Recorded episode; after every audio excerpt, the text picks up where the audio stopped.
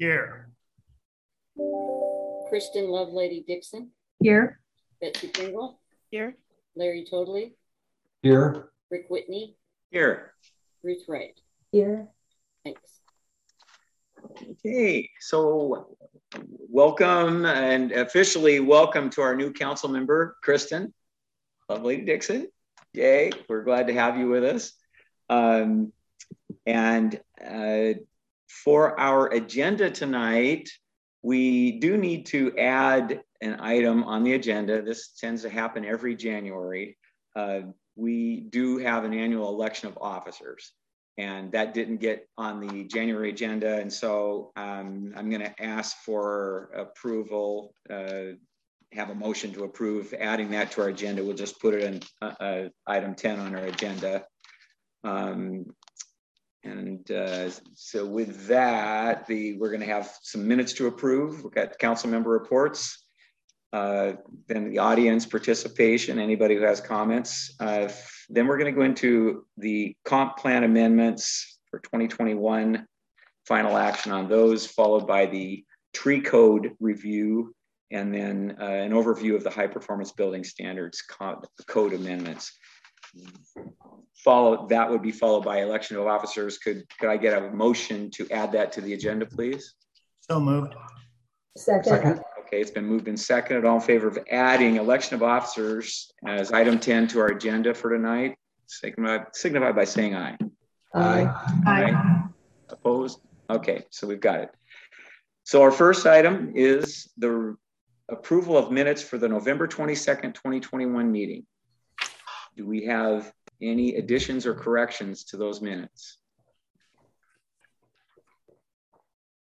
Hearing none, can I have a motion to approve the minutes as written? So moved. Okay, it's been moved by John Kapler. Is there a second? Second. Seconded by Ruth Wright to approve the November 22nd, 2021 minute, minutes. All in favor say aye. Aye. Aye. Aye. Opposed? Okay, let the record show that Bill Goggins has joined the meeting. And we are, uh, Bill, in the process of approving the minutes. So we've, we've approved the November 22nd minutes. Now we're in the December 27th, 2021 minutes. Any additions or corrections to those minutes as presented? Larry.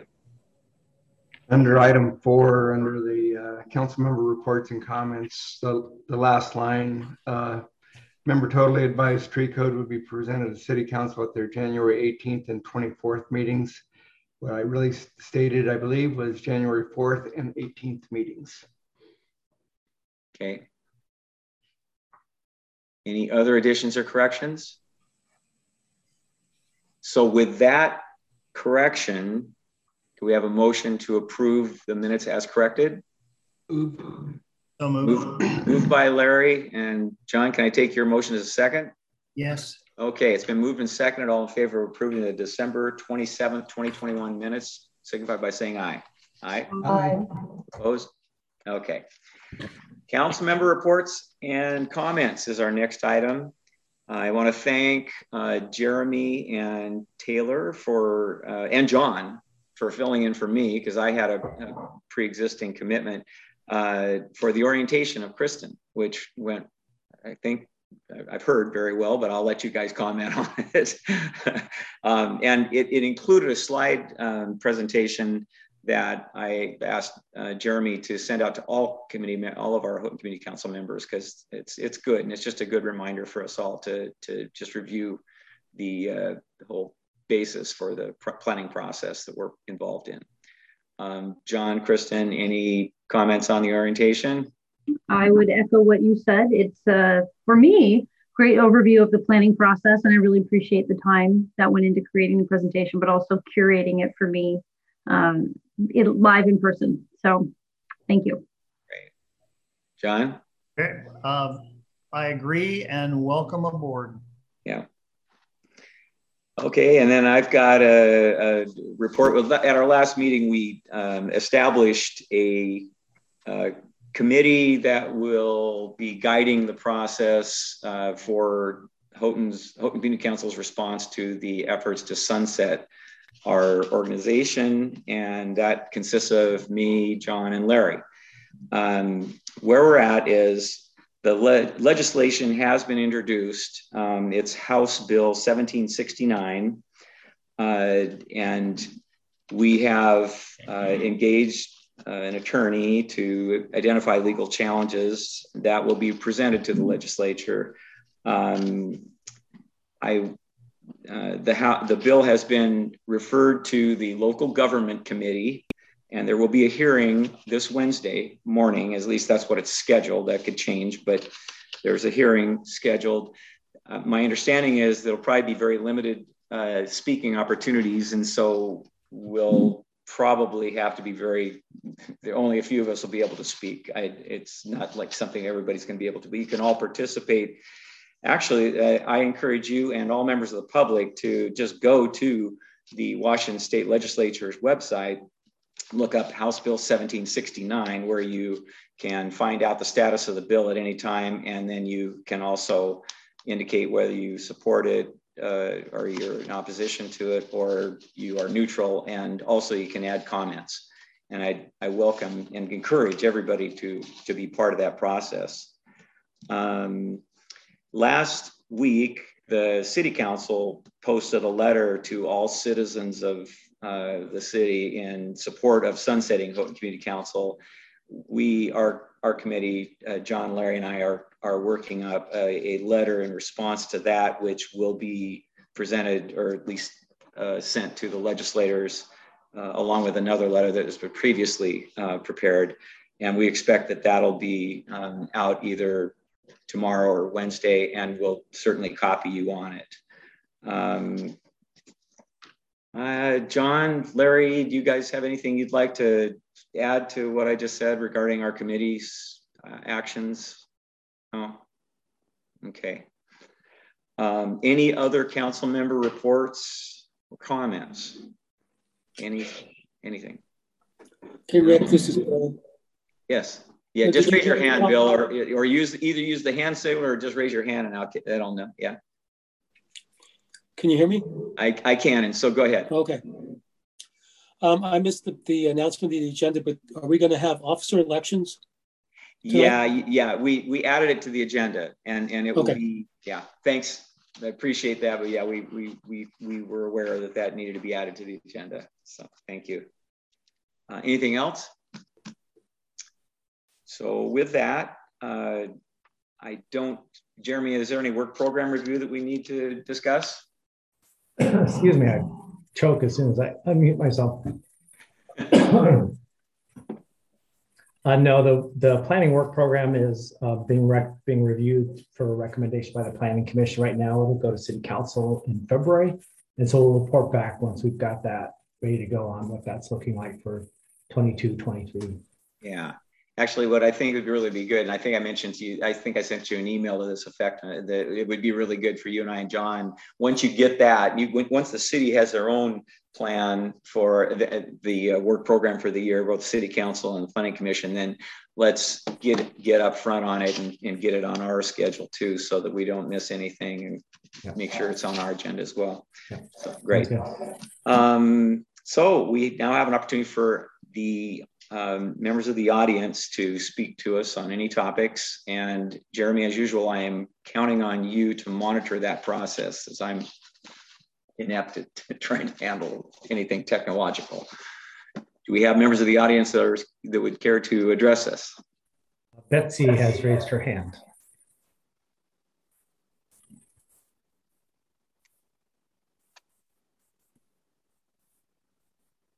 Okay, Betsy. Betsy, I believe you're muted, so if you unmute yourself. Yes, she, yeah. Okay, how's that? That's good. You can hear me now? Yeah, please identify yourself, your address, and uh, that name and address is all we okay. really, yeah. Betsy Lewis, 12014, Northeast 65th Street, Kirkland. Good. And I wished I wish to comment on the um, on the uh, updated tree code, which is, which is on your the agenda tonight, a review yes. of that topic. So um, I have two comments. First of all, I'm concerned about the penalties for failure to for violating the tree code by builders and developers. And I am concerned that the fines are just a slap on the wrist. I know that houses in my neighborhood, new construction, they're selling between three and a half and four million dollars. And I see if um, the penalty for removing trees illegally is insufficient when you're talking about that kind of money. Um, my second comment is about um, code enforcement. And I understand that currently the city has two code enforcement officers who work Mondays through Fridays, and there's nobody, no code enforcement person on duty on the weekends. And recently I have heard of three instances uh, where complaints have been made about illegal removal of trees taking place on the weekend. And there's no one to investigate. So by the time code enforcement comes in on Monday morning, the deed is done. And I wish the city would find some way to stagger the schedules of those code enforcement officers, hire additional code enforcement, or some other creative way so that there is effective code enforcement for tree removal. And my third comment is about um, code enforcement for viability of newly planted trees. On my walks, I frequently see trees that are newly planted by builders and they, they're dying. And I, I believe the city has some um, rules in place for making sure those trees are get what they need to survive for a period of time. But I think uh, there needs to be more code enforcement on whether that's happening, or maybe I want to make sure that in the rules there is a sufficient amount of time for trees to be able to survive. Last summer is a perfect example with the heat dome. So but thank you for allowing me to comment. Thank you. Those are great points, Betsy. Appreciate it. Do we have anyone else, Jeremy? Uh, Deirdre DeLong Johnson has her hand up. Okay. Welcome, Deirdre. Thanks, Rick. Thanks, Council. Um, I also would like to talk about the uh, tree ordinance and the amendments. Um, recently, a tree right behind my house was severely damaged. The roots were just hacked. But the tree is 39 inches in di diameter and it was cut eight feet from the trunk. And so, all of you are familiar with the ordinance. You're probably as astounded as I am that something like that can happen. Um, I think that the tree protections need to be tightened. And I think a very simple way to do it is there's a few places in the modifications on the existing code where you can just make a few tweaks. Uh, section 93, oh, sorry, 9530.3 tree redemption, redemption plan requirements. Tree retention plan shall contain the following information. And then it says, unless waived by the planning official. I think we need to remove that clause unless waived by the planning official because tree re retention should not be discretionary. I think there's another few places, 9532, section 2, part 8. In addition to the above, the planning office, it says may require the following if equipment is allowed to operate in the critical zone. Change that to shall. 9532, 3C, the planning official shall require specific construction methods.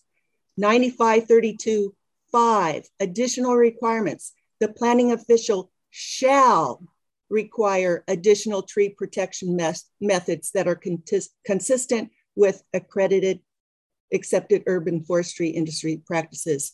I think seeing how the actual ordinance as it stands now is not being properly enforced, I think we need to tighten it up because, um, like Betsy mentioned, you know, we're seeing trees go down and it's just tragic. Thank you. Thank you, Deidre. And, and just for the record, I appreciate, I know that you did uh, include that. You sent a letter to the Houghton Community Council, and I presume everybody had a chance to read it. And to basically, you've just reiterated the points. Well, well taken. So we do pay attention to your letters. Any other members of the public that want to speak? Jeremy, you're uh, Oh, muted. Sorry, I'm not seeing any other hands up at this point. Okay. If not, then we will close that uh, agenda item and move into the city initiated comp plan amendments for 2021.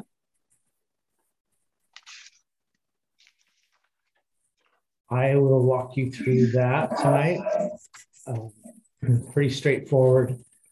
And this can be really brief, I think. I have an intro slide and then I will tell you kind of what's happened. So you had, um, you reviewed the amendments in September. This is just our annual housekeeping amendments. There was nothing particularly interesting this year. Uh, Planning Commission held their public hearing in October. City Council adopted those amendments by ordinance in, in December. And so now um, you have your um, disapproval jurisdiction that you can exercise tonight. Um, we have a, a resolution for you. It's 2022-1. So if you approve the comprehensive plan amendments as adopted, you would adopt that resolution. Perfect. So uh, we did review these previously and opted not to participate in the public hearing because we had no issues with the amendments that were being uh, proposed. So uh, unless anyone has any further questions, up, oh, John, John, talk, talk to us.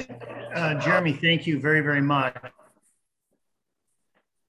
I just had a question about the indoor recreation and aquatic center. Your answer back to us was that um, there is uh, a site that people could go to and make comments and that sort of thing. And my question is, in review of those, I've not reviewed them. I don't know how to review them. Has there been one outstanding thing about this other than we have a need? Is there one thing that really jumps out to the city that people are talking about? I think that's it. I think it's the consistent um, need that you've heard. So as the Parks um, and Community Services Department is going through the pros plan with the City Council, I think that um, emerges as a, as a key theme for the community again and probably will until we figure out a way to address that need. Okay. Thank you. Okay, any other questions? If not, I would welcome, oh, I see Larry's hand up.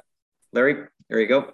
Not really a question, just wanted to thank staff for addressing the comments and the questions we did have at the last meeting. Uh, I forgot we hadn't seen those before and, and came back and looking through the package. It was very thorough, so appreciate that. Thanks.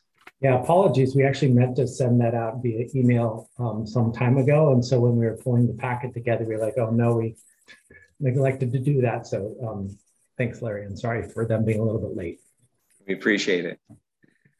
So I would welcome a, a resolution 2022-1 to approve the 2021 city initiated amendment to the comp plan applicable within the Houghton Community Municipal Corporation uh, as adopted by ordinance 4774 by the Kirkland City Council. Could I get a motion to that effect? So moved. It's been so moved by Ruth Wright. Do we have a second? Second. Seconded by Bill Goggins. Any further discussion? Discussion. All in favor say aye. Aye. Aye. Opposed?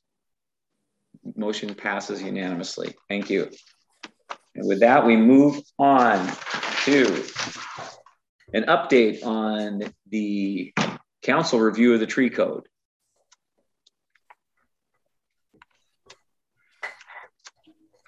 Jeremy. Yes. now we're for some fun. Huh?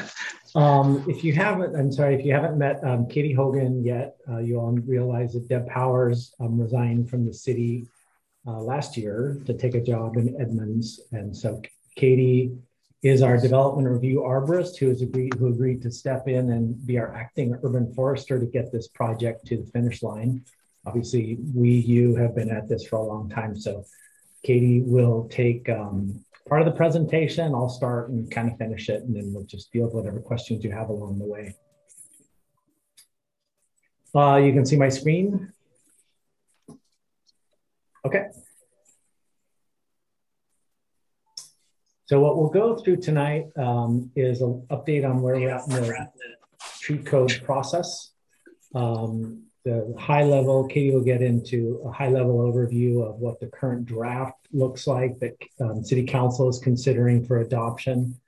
Um, we'll step back as requested by um, Rick and John and, and give you a review of what the Houghton Community Council recommendations looked like a couple years ago.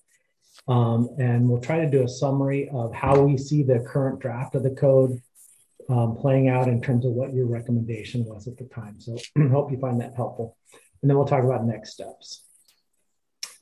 As I noted, we have been at this for a while since 2018. Um, so between 2018 and the end of 2019, Houghton Planning Commission community meetings spent a lot of time um, coming up with a recommendation on the on a draft of the tree code.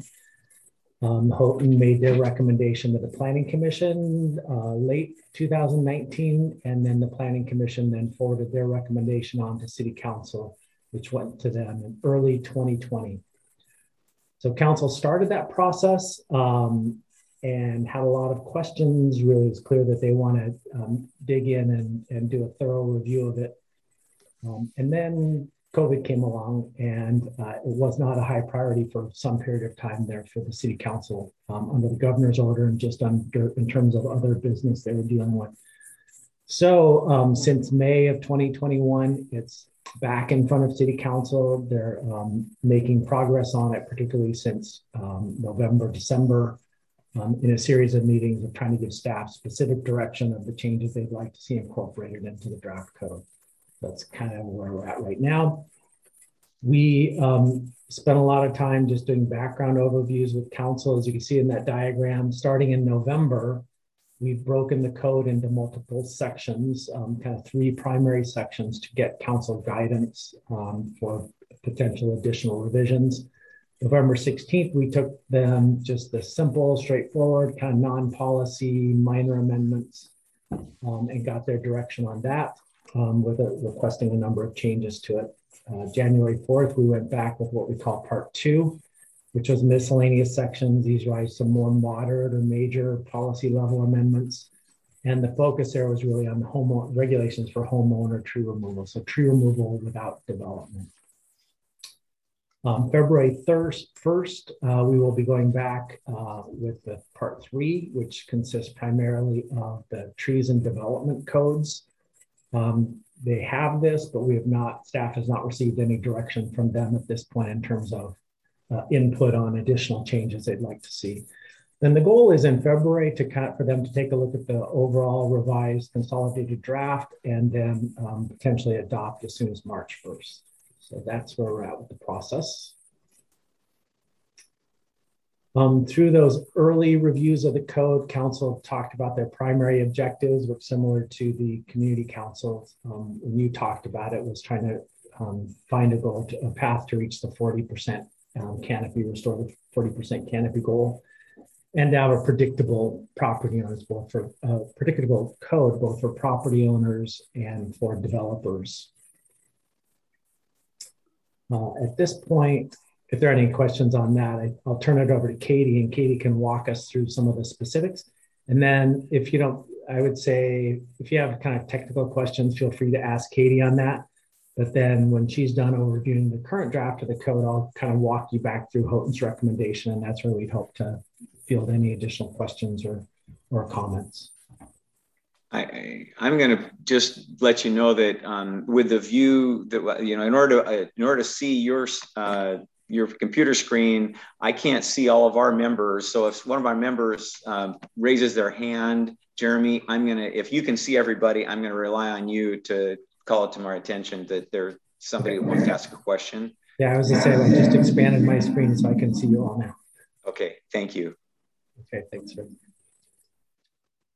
Okay, well, thank you. Thank you, Jeremy. And uh, good evening, everyone, members of the council. It's nice to meet everybody. Jeremy kind of briefly introduced me, but um, I am a certified arborist and a qualified tree risk assessor. And prior to starting with the city back in May, I worked as a private consulting arborist for about seven years. And I, during that time, I worked all throughout the Seattle region, applying, you know, dozens of different local tree codes. Um, so I was hired on as the development review arborist with the city. And then I took on that role as interim urban forester back in October. So I'm happy to be here and happy to kind of help work through these different tree code amendments. Nice to meet everybody. Um, so with that, uh, let's dive into the amendments. So council has provided staff with a lot of feedback throughout the duration of this project on how we can improve tree protection for large trees. And the purpose of creating these new mitigation standards for landmark trees is so that we have standards that are applied consistently throughout the city. Um, and with that, staff has proposed this new section to chapter 95. So this is, it's not stated actually on this slide, but it's chapter 9523.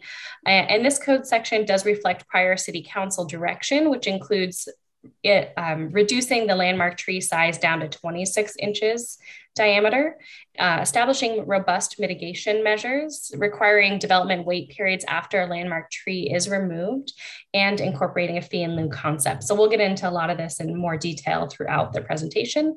That's kind of a brief overview of the landmark tree focus. So next slide, Jeremy.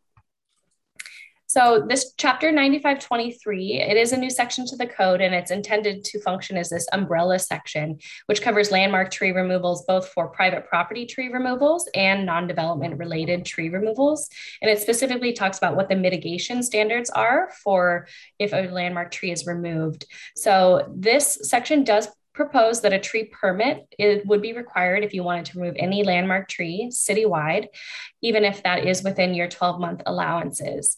And so while these landmark trees wouldn't necessarily have to qualify as a hazard or nuisance tree, um, as long as there's no special circumstances on the lot, such as critical areas, et cetera, then you would have to submit a tree removal permit. And really the intention of that is to allow staff the time to, be, to track these removals and to be able to enforce those mitigation trees that would be required and both the Planning Commission and City Council did express wanting robust mitigation standards for the replacement of landmark trees. So, to meet this outcome, staff is proposing that each landmark tree be replaced with three new trees to help offset that canopy loss. And the proposed code also proposes that those particular mitigation trees, specifically for landmarks, um, that those be selected from a city approved list, which includes tree species that would reach a large size upon maturity. So instead of replacing a 40 inch Douglas fir tree with a um, Eddie's White Wonder Dogwood, it would have to be a tree that would be kind of equal to or superior to that tree being removed.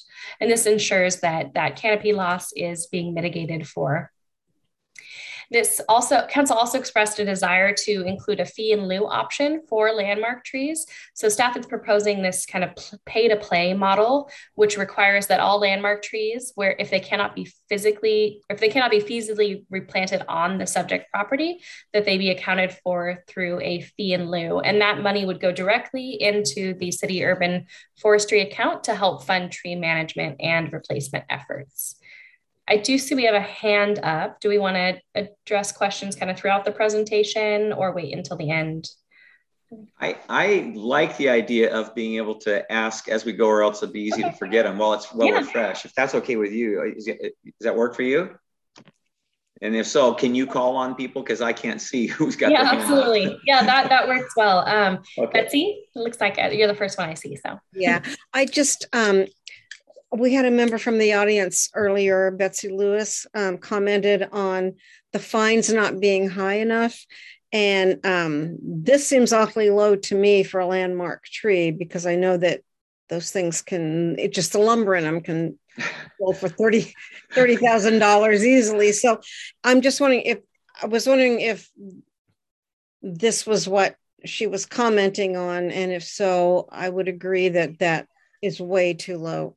Yeah, that, that's a great point. And I, I, believe what Betsy was referring to earlier was trees that are illegally removed. Um, I, I would need a little clarification on that. But this is specifically for trees that are allowed, permitted by the city for removal. If a tree of landmark size was removed illegally, it would be subject to our code enforcement, uh, the Kirkland Municipal Code, which would be much larger fines. I believe a landmark size tree would be a $20,000 fine. So need, I would need a little more clarification on that, but there are, um, you know, different fees associated with, you know, the intent behind the removal. Thank you. So um, just to add that, uh, Betsy, that the council did update the tree penalties on the enforcement standards uh, about last a year, year. ago, Yeah. last year. Um, to increase the civil penalty associated with illegal tree removal and, and tying that to size. I think previously it was like, I want to say $300 a day, but it's gotten to be substantially more. In addition um, to just the penalty, there's also tree restoration required, which, and that gets into the plantings or the fee in lieu of the restoration. Okay, John? Thank you. Yeah, thanks, Betsy. Katie, thank you. Nice to meet you. Good to meet you. Uh, the fee and lieu option, your second bullet, and you noted that it applies only if adequate space doesn't exist. I, while you're going through that, would you just explain that a little bit more? Uh, earlier, actually last week, Rick and I had a, a meeting with the mayor and the vice mayor, and actually this was brought up, and it didn't sound at the time when we were discussing with them that it was tied to space on the site. So um, if you just help explain that, that'd be great. Thank you. Yeah. So it, it would be the fee in lieu is the kind of last resort option. So if let's say a private homeowner wants to remove a landmark tree that they're permitted to allow, they would be required to work in good faith with the city to try to physically replant those on their property. But let's say, you know, they just really have a tight lot and there's a lot of site constraints, then that's when they could request to pay the fee in lieu after demonstrating those couldn't be planted on the site and the city would approve them um, the ability to pay that fee in lieu. And really the same kind of process would go for development projects as well. So throughout the, de- the development review process, it would be, you know, the expectation would be that those trees are planted on the subject property. Um, and it would only be cases where there isn't adequate space that the fee in lieu could be used. Um, because these, we'll get into this in a moment, but because these landmark tree mitigation trees are actually in addition to the tree density credit requirements for development projects, you know, we're, we are likely to see a lot more trees being planted. So we might run into some scenarios where there's just not enough space on a property to replant. Thank you. Does that answer your question? Okay, okay Bill, looks like you're next. Yeah, thank you, Katie. My question is, um, if you, this for the fee and lieu option, the um, 1,050 per landmark tree, is that, so the scenario would be if uh, um, someone wants to remove a landmark tree and they can't do the three to one replacement, is the landmark, um, the 1,050 uh, fee, is that times three for replacing the one landmark tree or is it just one? Yeah, that's a great question. And I do go over that um, on another slide, but it would be for all three replacement trees, the fee is 1050. So let's say you could plant one tree on your property, but you wanted to pay two through fee and lieu, you would just have to pay that portion for those two you couldn't plant, which right now is at 350 per mitigation tree, but council during our last meeting did express more uh, some desire in making sure that number really does cover the city's cost to plant a new tree. So that number is being potentially adjusted uh, to increase a little bit but that is what it's currently set at. So it would be 350 per mitigation tree and there's three mitigation trees required per landmark tree. Thank you. Yeah absolutely. Uh, looks like rick we've got another question yeah, Katie, I'm wondering are there any conditions that would cause or could cause a permit application to be denied? Okay, so that's that's a great question, and we'll kind of get into this on some future slides. So I might hold off on that Very question good. because that will be explored. Okay. Great. Yeah. Um, I don't think I see any other hands up, so we will move on. Okay. I want to take your hands down, those of you who got your hands raised. Bill. Thank you. Bill. there we go. Okay, so this might answer some of your questions, um, especially the next few slides. So here we have an example to explain what this might look like. And this is specifically related to a private property owner not associated with any development activity. So if you have an 8,500 square foot lot and you're requesting to remove one landmark tree under your 12 month allowance, then you would be required to submit a permit to the city with the associated permit fee, which is around $240, and meet the three to one mitigation standard. So if there are no, you could only do this if there are no special restrictions on your lot, such as wetlands, streams, landslide hazards, if you're in Holmes Point overlay, shoreline buffer, or if you have an existing tree maintenance agreement. Um, the city would then, if you don't have any of those conditions on your lot, the city would automatically approve that tree for removal without having to meet the city's hazard or nuisance criteria. So if this permit is then approved, the property owner has to select three replacement trees to plant on their site from that city approved list I mentioned earlier. And after working in good faith with the city, if you cannot feasibly plant on your site due to constraints, the property owner would be required to pay that fee in lieu, which um, I mentioned those fees earlier. So that's 350 per replacement tree. Um, and this fee, like I mentioned, is still being reviewed by council, so that is subject to change. And this money would then go directly toward tree planting projects that are led by the city with the intent um, of you know restoring the canopy from those landmark trees that are removed and the purpose behind mandating this permitting process it really is to help kind of minimize the amount of healthy landmark trees that are re- being removed in the city and to ensure that the city has the ability to follow up on those mitigation trees. I think we had a, a call from the audience earlier about the city being able to make sure those trees establish and survive and so this would help to fund the city's ability to do that. So next slide jeremy. So there are several revision, and we'll kind of touch back on the landmark tree mitigation concept when we get into the development slides. Um, but moving on from that, there are some revisions proposed to 9525. So this, if you're familiar with the existing tree code, this is previously chapter 9523. Um, and this is all tree removals not associated with development activity. And the goal of amending this chapter is to make sure to establish a process and standards to slow the loss of canopy and work toward the city's canopy goals. Um, one of the major challenges with the existing tree code is this balance between property owner rights and sustaining the city's urban forest. And to address this, the draft code does propose increasing the tree removal allowances per property based on property size. So currently all properties are allowed two removals per every 12 months, and this would increase to either two, three, or four removals based on the increased property size. You can see the categories under the proposed code section here. And that would be the removal allowances per 12 months. Um, and again, this only applies to properties that don't have other restrictions, critical areas, so on and so forth. Um, as with the existing code, trees that meet the hazard or nuisance criteria and are approved through the tree removal permit process would not count toward these removal allowances. So this would be in excess of any you know, properly permitted hazard tree on your property. Okay, next slide, Jeremy. Okay, so with the, in addition to increasing the tree removal allowances based on property size, staff has also proposed increasing the minimum number of trees re required to remain on your property. And this corresponds with the number of increased allowances. So currently it's, you're allowed two trees per every 12 months, but you have to have two trees remaining on your property in order to utilize the allowance program that the city has. So as an example, a property owner that has a 5,000 square foot lot that would like to remove one regulated 20 inch fir tree, but still has four trees remaining on the lot of those required two. Um, they would be allowed to remove the tree and submit a free of charge notification to the city and no mitigation would be required. So this is really similar to the existing code. It's just kind of increased according to those, those increased allowances.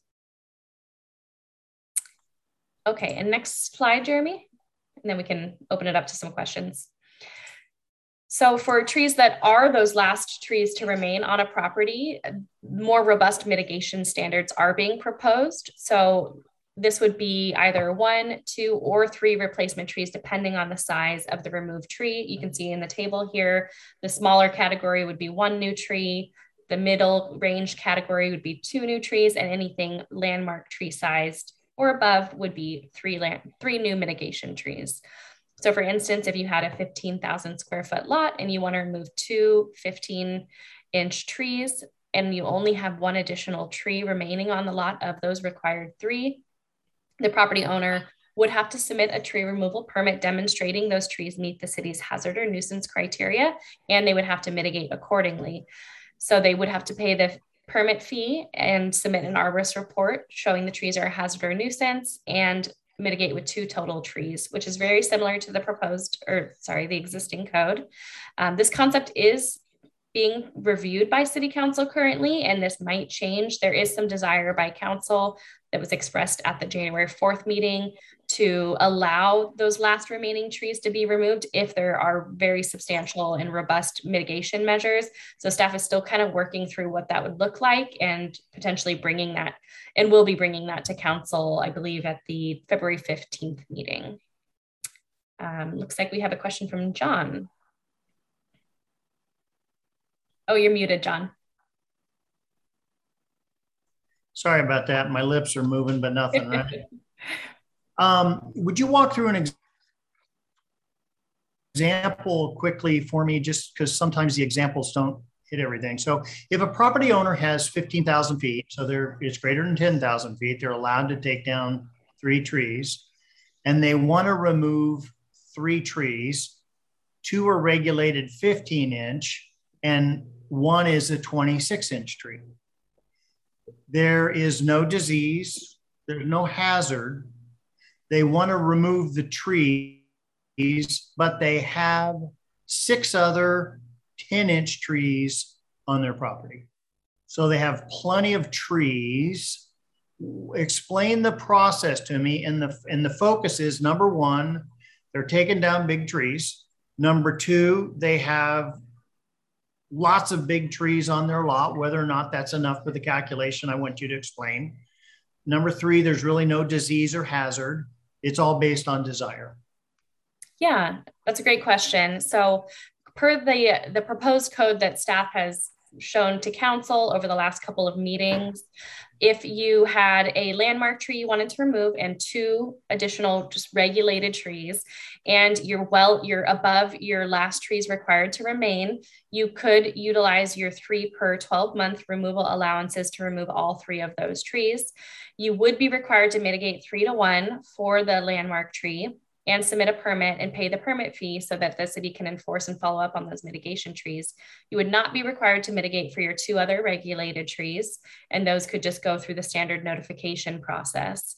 Um, so, per the current code, that would be allowed. Um, council has expressed desire at the last meeting, which staff is still working on revising the code, to limit landmark tree removals per every 12 months.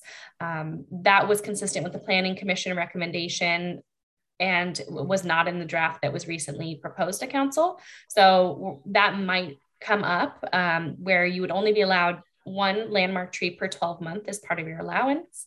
Um, with there's some potential to maybe bank one additional landmark tree. Uh, that's still really being fleshed out right now, so I can't speak to it exactly, but per what's being proposed right now, you would be able to remove all three of those trees without them meeting the hazard or nuisance criteria, but there would be more robust mitigation measures required.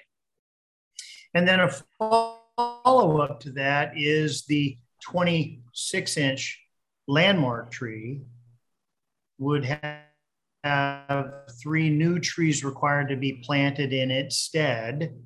They're supposed to be on property. Part of my criteria was the property had lots of other trees. I'm saying beyond the required amount in the code.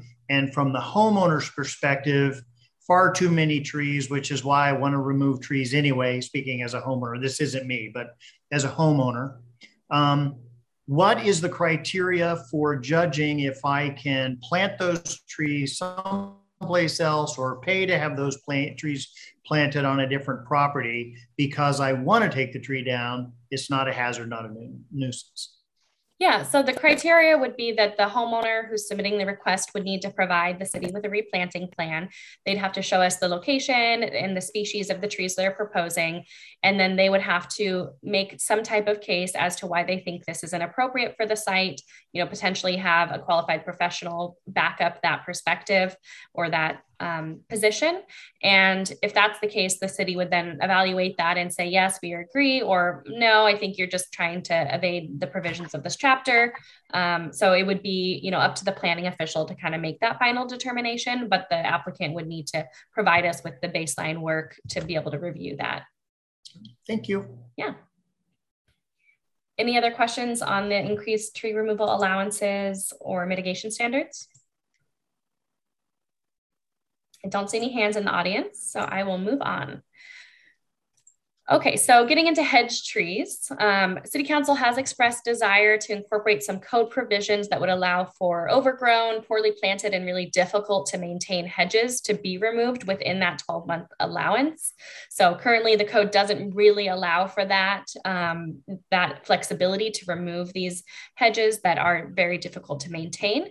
Um, so the definition of hedge trees, which was discussed and reviewed by council at the November 16th meeting, it, it's defined as five or more trees of the same species with overlapping or touching crowns, which have been planted and maintained in a linear formation, typically to function as a screen or a barrier. Um, next slide, Jeremy.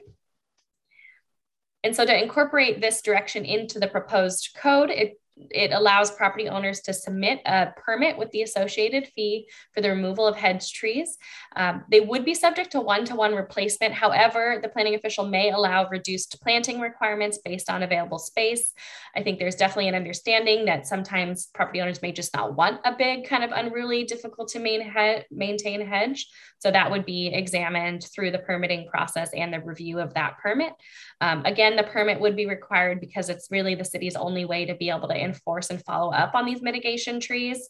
Um, and while hedges can be difficult to maintain, they do provide a lot of canopy cover um, in, in a lot of scenarios. Okay, next slide.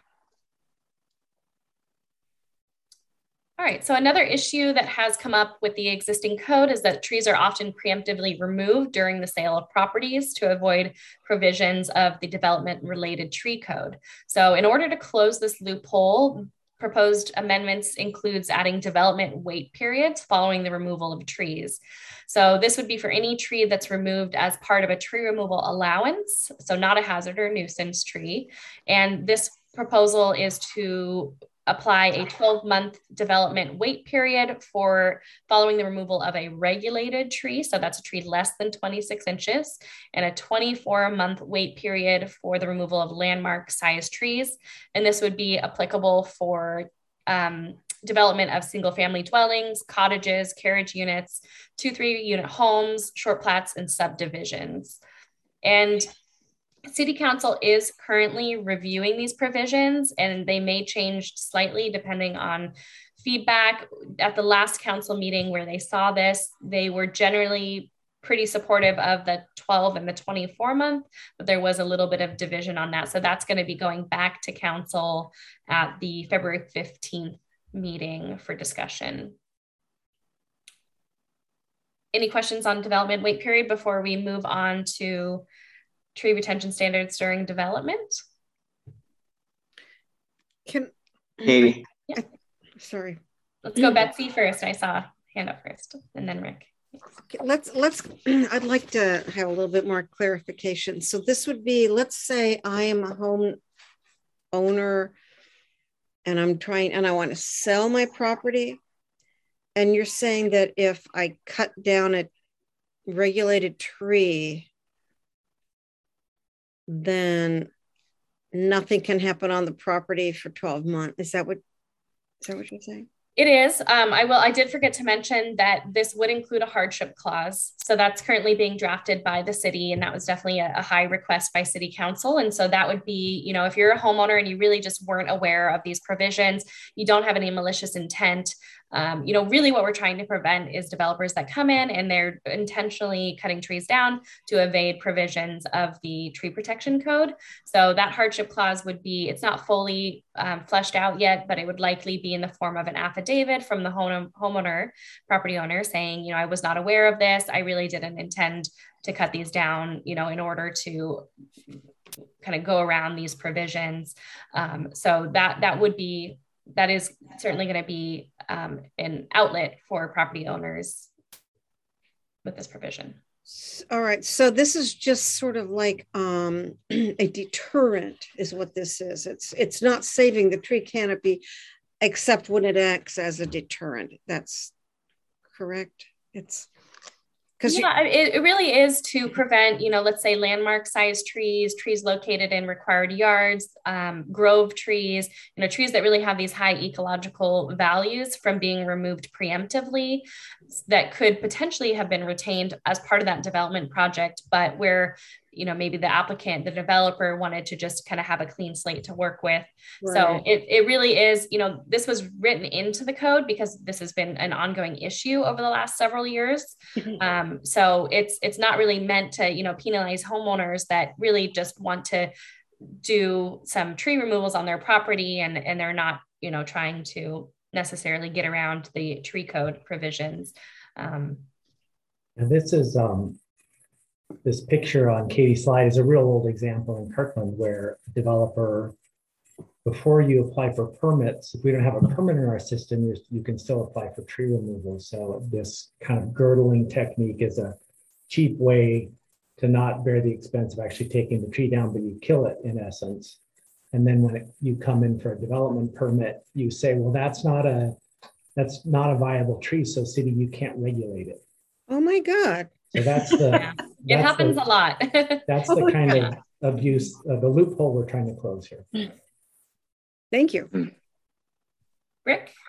Uh, Question? Just help me remember. So any tree that is what above six inch DBH or is it eight inch is a regulated tree? Six inch. yeah. Six inch. That's what I thought. So, so you take down one six inch tree and that means, I mean, anything between six and 26 means that you're not eligible for your lot to uh, be, uh, have a development permit for a year. Huh? Yeah, correct. Unless the tree was removed under the hazard or nuisance tree permit, um, that that would be how this provision applies. Um, like I mentioned to Betsy, there is the opportunity for homeowners to submit that hardship clause if it was um, you know, just them happening to do happening to do some cleaning up on their property and and they weren't aware of these provisions. Yeah, or, it seems like that could happen real easily. or if it was one of the two that you could take down per year, right? That's okay. Uh, no, so this would this does no. apply to your tree removal allowances. Yeah, this. That's the point. Mm-hmm. What now? It's not okay. So this does apply. This um, preemptive, the development wait period does apply to your tree removal allowances. So while you are able to remove, you know, your two trees per year, depending on your property size, if you were to remove them and you know maybe your property was kind of in the middle of a sale and then it was purchased by a developer um, you know what we've seen a lot throughout the city is that developers will only buy houses with the condition that the property owner let them remove these trees prior to purchasing the property. So that's, I mean, that's really what this, the intention of this is. It's like I said, it's not to make life difficult for homeowners. It really is to just try to um, close that loophole that we realized was in the existing code. Wow. So there will be opportunities and, and ways and avenues for homeowners to make sure that, you know, they aren't stuck to with this provision if it really was, you know, not of malicious intent.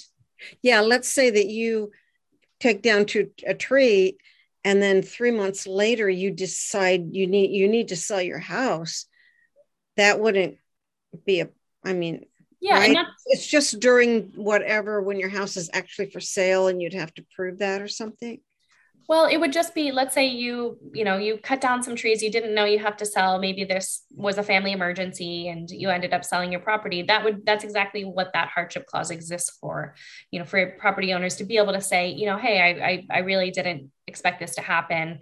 I, I need to be able to sell my property. And the city would, of course, you know, the director would review that and, and that would be a scenario where that hardship clause would apply. Okay, looks like we have Bill. Question from Bill. Yeah, it just seems to to go against property rights. I mean, people own their their houses, their property for a number of years, and if they take down a tree and then sell the property, they have to put in for a hardship clause in order to have the property to be developed within the next 12 or 24 months, depending on the size of the tree that was removed, even though it was removed validly with a permit, you're telling us that um, these these people's property rights are are based on a hardship clause being approved by the city or disapproved so that is yeah that is the intention of this. I mean it isn't necessarily to encroach on people's property rights. I, a lot of times when these trees are girdled like jeremy pointed out in the photo this this girdling does create a hazardous situation for all of the neighbors involved. And so we just want to make sure that that's not occurring and that there isn't any risk being presented um, to neighbors from this act that's happening with this tree girdling.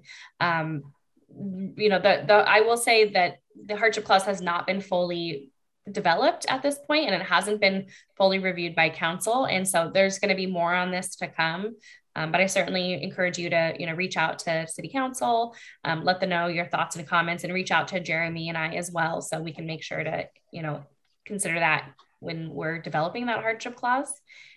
And bill i'll, I'll talk a little bit more about where houghton left this off in their recommendations but I, I this was an area where the community council recommended that it apply to landmark trees, but not, not necessarily trees below the landmark size. So yeah.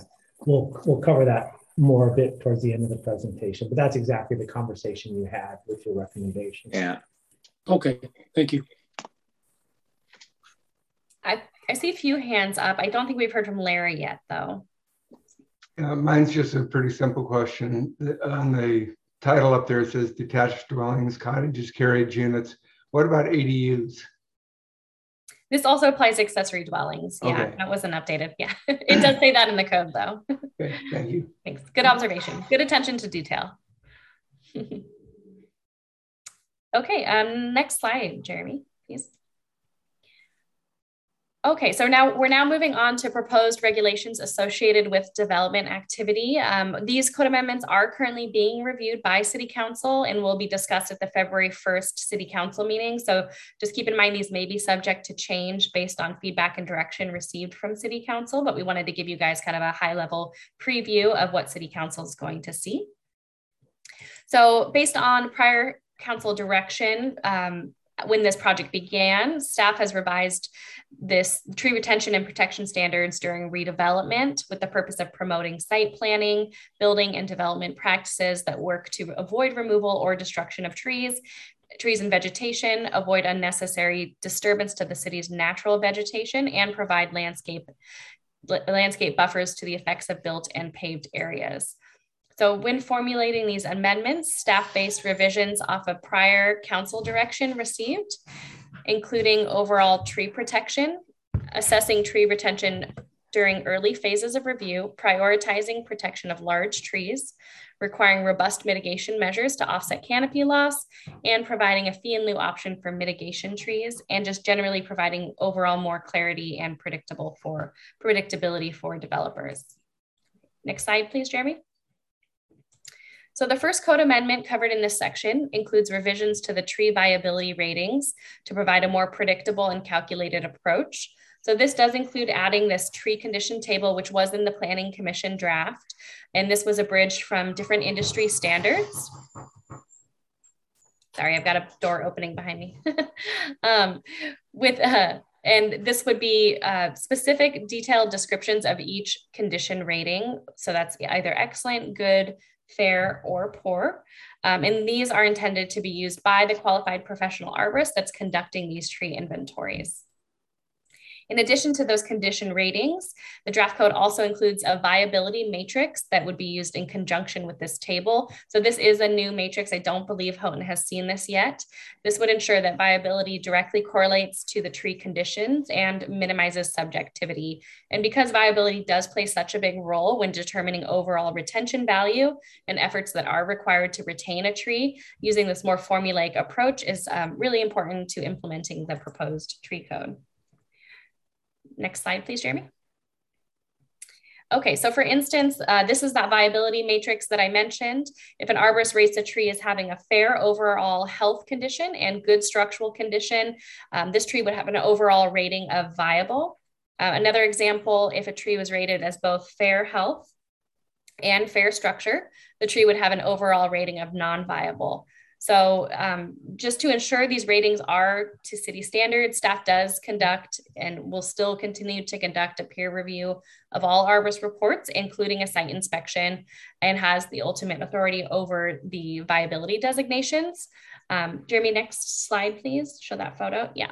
So as an example, this is an image of a tree that the city would categorize as fair health per city standards. You can see notable canopy, canopy declined that's observed to the point where this tree may not be suitable for retention efforts. Um, all right, next slide, please. Any, any questions before I move on about the viability ratings? Okay, great.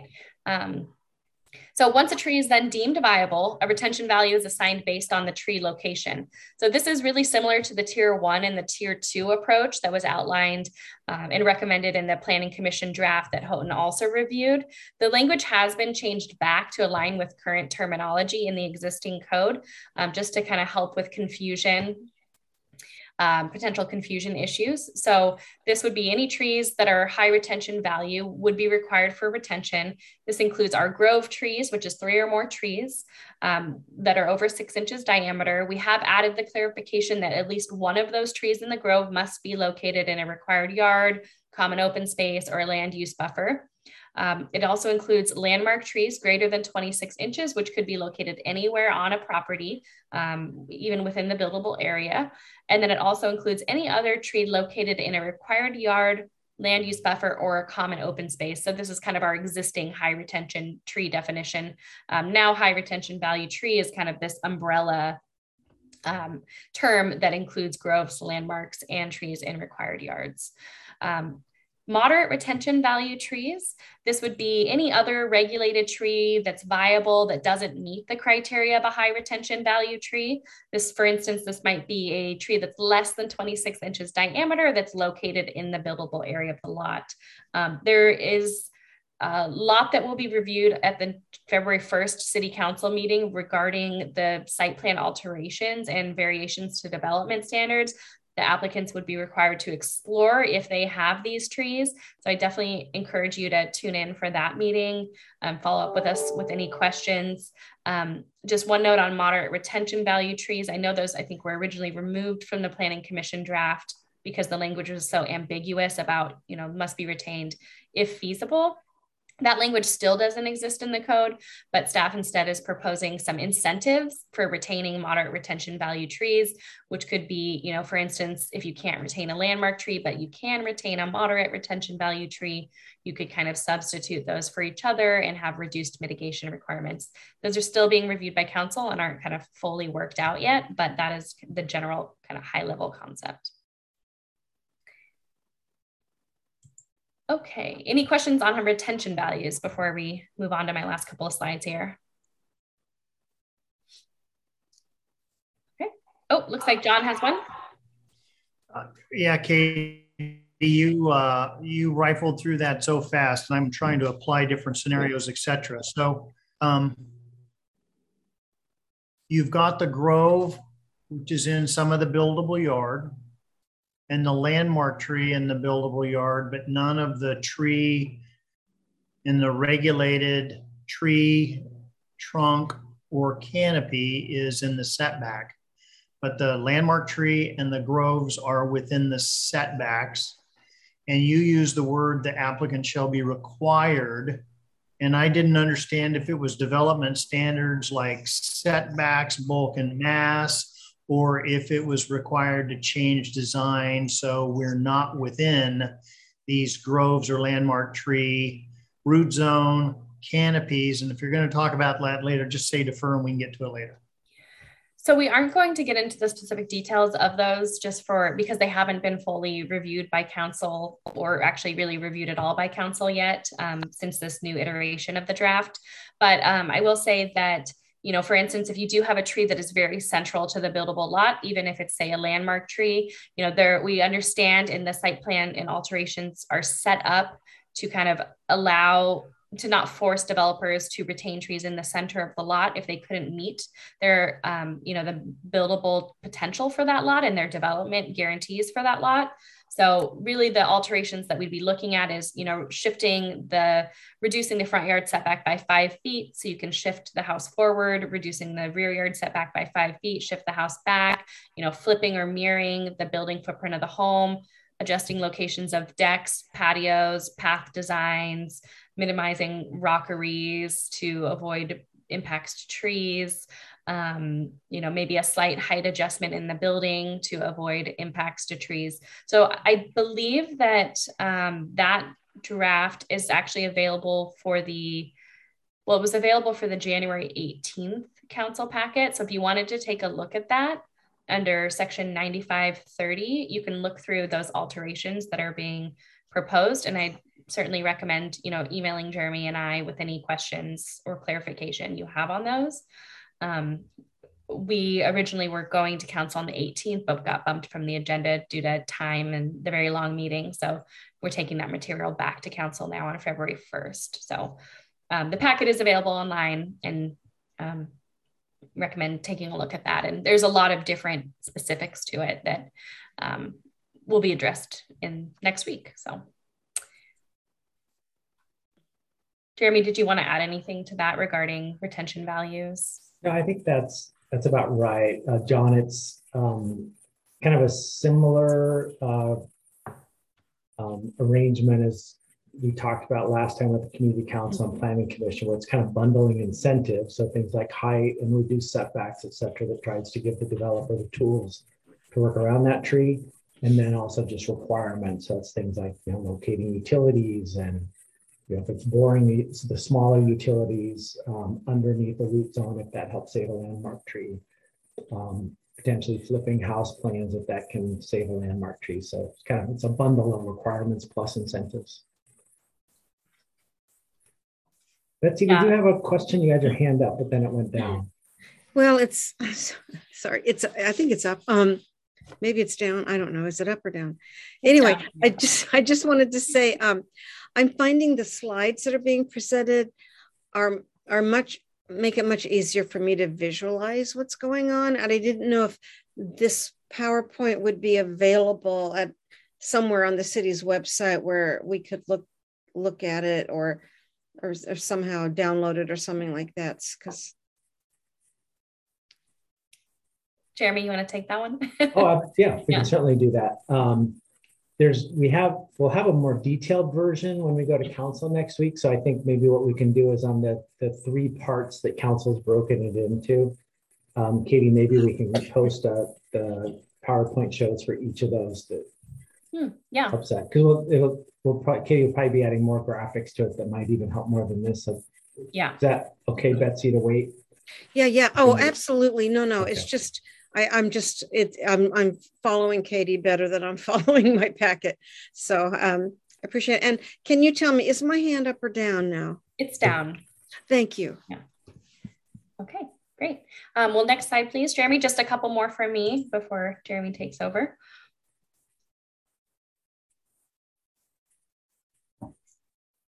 Okay, so. Yes, it looks familiar the, to me also. Okay, so that we did previously talk about this new code section 9523, which talks about landmark tree mitigation requirements. And this is intended to be an umbrella regulation that applies to sites undergoing development as well as single family home, not homeowners not associated with development. So how this applies to tree sites undergoing development would be that landmark trees shall be retained.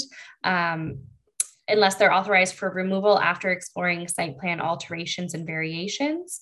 Um, and if a landmark tree can't be feasibly retained, the applicant must work in good faith to replant three new trees on the subject property or pay the fee in lieu equivalent. So like I mentioned earlier, staff is still reviewing the actual fee in lieu cost to ensure that it accurately accounts for all of the costs for the city to do more tree planting projects.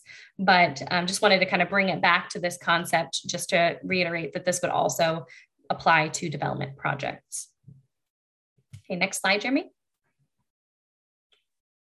Okay, so based on Planning Commission recommendations and City Council discussion, there was a desire to eliminate the phase development review process for short plats and subdivisions. So manda- mandating the integrated development plans or the IDP process would allow for trees to be assessed very early on, which allows for more flexibility in site design. It would also provide more certainty to developers to know which trees they can or can't remove. And requiring IDPs would provide a lot more transparency to the community members that see these fences being constantly put up and taken down several times throughout the course of a typical phase development project.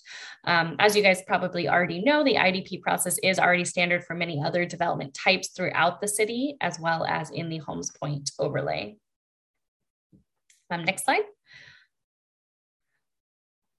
Okay, final slide from me. So um, 9534, which was previously 9533, goes over the tree replacement standards related to development activity. Um, this does have several revisions to help improve long-term canopy cover on new development sites. This includes increasing the per acre tree credit requirements from 30 to up to 50 credits. So as an example on the right there, you can see that the current zoning, uh, the current code would require five tree credits or replanting with five new trees on a 7,500 square foot lot. And the proposed code would bump that up to nine.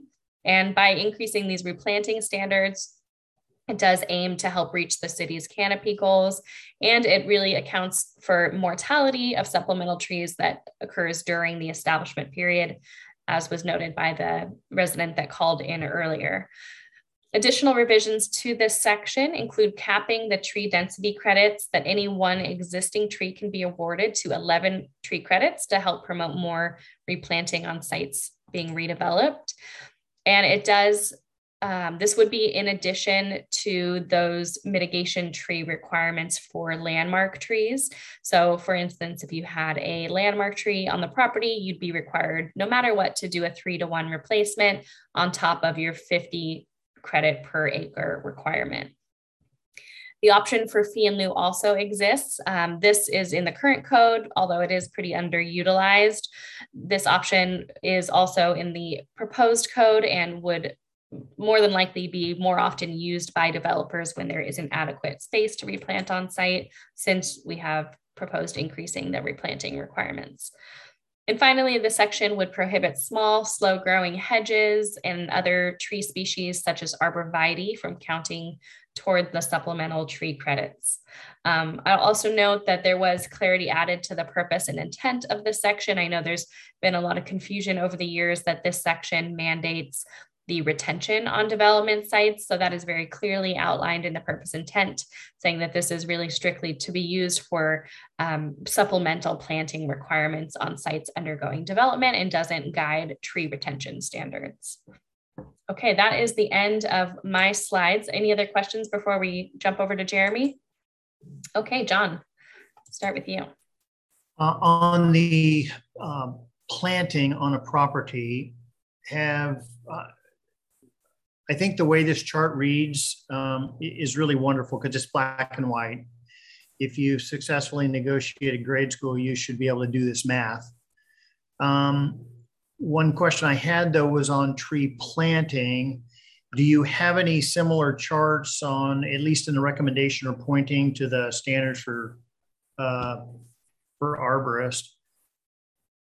When you when you plant a tree how much soil base do you need? How much soil mass do you need to get that tree to maturity in certain areas? So we don't end up planting um, uh, douglas firs or something like that in a five foot setback between a property line and a house. So yeah that's a great question. Um, we do have i believe it's 95 um, 42 i want to say there are some planting specifications. I, I, don't think it refers specifically to soil volume. That is addressed a little bit more in our parking lot landscape requirements and tree planting requirements. Um, but that's a really great comment, and I think something that could be worth adding in. Um, I will also just add that you know it is kind of up to the applicant to have a qualified professional review their planting plan, and that should hopefully already be considered. I do know that the code does propose that the plant location it needs to be, you know, an adequate species for the site, for the conditions, um, for any potential site constraints. So that is in the code. It doesn't specifically speak to, you know, cubic soil volume based on size and species of tree at maturity, um, but it is kind of generally stated in the code right now. Yeah, I'm just trying to get away from subjectivity is all. So thank you. Yeah, thanks, John. Okay, Rick. There we go. I want to know uh, exactly what other slow growing conifers you're referring to. Yeah, I, so that list needs to be developed by the city. I think one example might be like a Hinoki cypress, um, like a dwarf um, spruce tree. Uh, if you've seen those before, they're kind of really small, slow growing conifers. Um, Hinoki cypress, I might say, might not even be on that list because they can get a little big and they do kind of grow as a standalone tree. Um, so I will say that list has not been developed yet. Um, I don't think it would be a very long list. It would be a pretty short list um, of just, you know, very particular species that one we see overplanted throughout the city um, two that aren't doing very well and that really don't provide adequate canopy cover for the amount of trees that are being removed on lots. Um, so those would kind of be that focus of that list and that's certainly something that we would send out for review and um, once that is developed. Okay. Now the arborvitae was um, those of you who um, have been with us on this from the beginning. They, we had an intern do a survey. Uh, we just gave them all of our, like all of recent short plats, a whole bunch of recent building permits to go out and, and inventory and take pictures. And one of his findings was just an extraordinary amount of overplanting of arborvitae. Yeah. That it's small, it's cheap, it's, you know, stick it to, to John's point, stick it in a side yard setback and you're done. Um, but that's really not going to help us towards getting anywhere near our 40% canopy below on the site. So um, that's why that one in particular singled out has been really obvious, but there are some others out there that probably not many, as Katie said, but in that same category. And probably the other ones probably aren't ones that you would pick because they're cheap and you know bulk discounts. The other problem you see with arborvitaes, if anybody's seen them planted, like where they are planted in a new development as a new screen or hedge, it seems like lately about half of them are dead. Yeah, thank you, Jeremy. Yeah, it's also instant hedge. I mean, so as much as they're rat trees, they people still like to put them in because it's an instant, an instant privacy wall. barrier. Yeah. yeah. yeah, and they could certainly still plant them if they wanted. Right. It's not countable. Yeah, exactly. Mm-hmm. Yeah. Any other questions before Jeremy takes over here or comments? I just on that topic, Katie, I just want to comment. Like you mentioned, Hinoki cypress as an example, and to me, you know, uh, to get a, a, sizable Hinoki cypress that's going to uh, give you any season, uh, sizable tree credits, it's a lot of money. And they're, I, I, happen to like them myself. I've got a couple of them on my property. One of them's about 25 feet tall. I planted it 30 years ago, and it's a beautiful tree. Yeah. And and you know those slow growing, some of those slow growing conifers, I think, are some of the nicest and most. They're most expensive. They're not.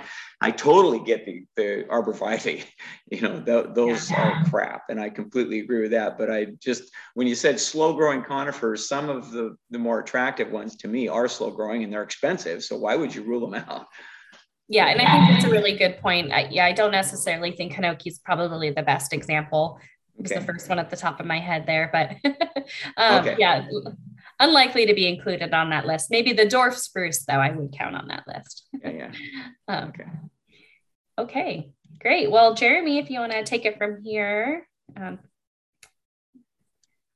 okay, thanks, Katie. Yeah. Um, John or Rick, feel free to add color commentary here as I go, but um, what I want to do at this point in the presentation is summarize um, because it's been a couple of years now, the Houghton Community Council's recommendations um, and where we see the current draft of the code either aligning or potentially not aligning with what you recommended at the time. Okay, so um, at the beginning of their the tree code amendment process, the community council did establish these guiding principles that helped you inform kind of your review along the way and ultimately your recommendations. So I won't read through these, but um, this is what was established as kind of your benchmark uh, as you did your review of the draft code. Um, in your recommendation, which I included in the packet, um, there were two key issues that you identified as the in the recommendation that these may be areas we, where we might um, choose to exercise our disapproval authority if um, the recommendation that the decisions um, don't fall out this way. So one of them was um, at the time being debated was an outright prohibition on removal of landmark trees. Um, so the current draft of the code is, as um, Katie noted, is allowing one per year, potentially banking forward. So you have multiple multi-year removals um, with mitigation, as she noted. Um, the one thing that has changed along the way based on council direction, though, to note is that the size of landmark trees has been reduced from 30 inches to 26 inches. Yeah, John. Yeah, just a quick, um, Katie mentioned you might address the uh, desire to remove a landmark tree versus its nuisance and or damage at this point. That's one thing that's not being discussed now, you know. Is it carte blanche you can do this or is it only if it's nuisance? It's if it's just a standalone. So to use a simple example like yours, so say you've got six trees on your lot and you're allowed to remove two and one of them is a landmark tree and one of them's not. Um, you can do that. The only difference with the landmark tree is that it triggers the mitigation requirements that the other tree, so say it's an eight inch tree and a, and a 30 inch tree, the, the 30 inch tree is going to trigger the mitigation requirement. Um, secondly, the community council recommended that there be a cap on the maximum number of tree credits that the city can require a developer to retain for tier two trees. And these are the trees and setbacks that Katie noted. Um, but we haven't talked to planning commission or the city council about this section of the code specifically yet. Um, staff and the planning commission did not agree with that cap or we talked about as a quota at the time. Um, the draft does include explicit guarantees about uh, development rights so that you that um, utilization of the tree code wouldn't deprive you of um, floor area ratio, density, lot coverage, other things that are guaranteed in the code. But um, a specific cap on the number of trees required for retention is not in the draft at, at this point. Any questions on that before I move on? Um, so in addition, oh, I'm sorry, go ahead, Rick. Jeremy, my only comment was um, on that last slide, the the guarantee, um, explicit guarantee of density, lot coverage, and and FAR ratios. But there's there's nothing that guarantees that those um, guarantees are not without um, a there's no limit on the, the cost to the to the property owner um, in terms of how that how much more of their costs for utilities and and uh, the, the, development costs may be impacted by those factors. That's all. I, you know it, you know what i'm saying? Yeah. No that's right. I mean i think that's the the challenge we've had from the yeah. beginning of this code is trying to articulate that balance just right. So yeah. it is, there's nothing that, um, you know, the code doesn't really talk about cost, but it talks about strategies you might, you know, combination of requirements and incentives to help the developer save those trees. But it hasn't gotten to the point where it's like, okay, you've got you saved four, you don't have to save the fifth. It's still like if you can save the five, you know, just the simple scenarios, they're all in required yards, you're not building anywhere near them, um, that those trees would be subject to retention. And that's where we, that's that and the certainty, you know, idea, you know, is where we were leaning towards. Let's just put a number on it. And that, no, as long as you meet that number, then, you know, that was why we were leaning that way just to make it more objective and predictable. Yeah, that's right. Okay, enough said. John, do you have a question on this one? Well, I, uh, I make this very fast. I just wanted to pile on. It's not not just cost; it's also desire based on topography and shape of a property. If you have a very wide, shallow property and trees take half the width, then you can you physically can build on half of the lot's width and get all the required coverage floor area ratio, et cetera, you might want to build the width of the lot so you can take advantage of the view of the sun of the slope. Maybe get a two-story if the if you've got property slope and you can only build on half of it because the property slopes down. You might be forced to build a, a one-story house with a basement because of the height limit instead of a two-story house there's so many other factors involved and i just it, it's not it's not static that's all. That's just a comment. Thank you.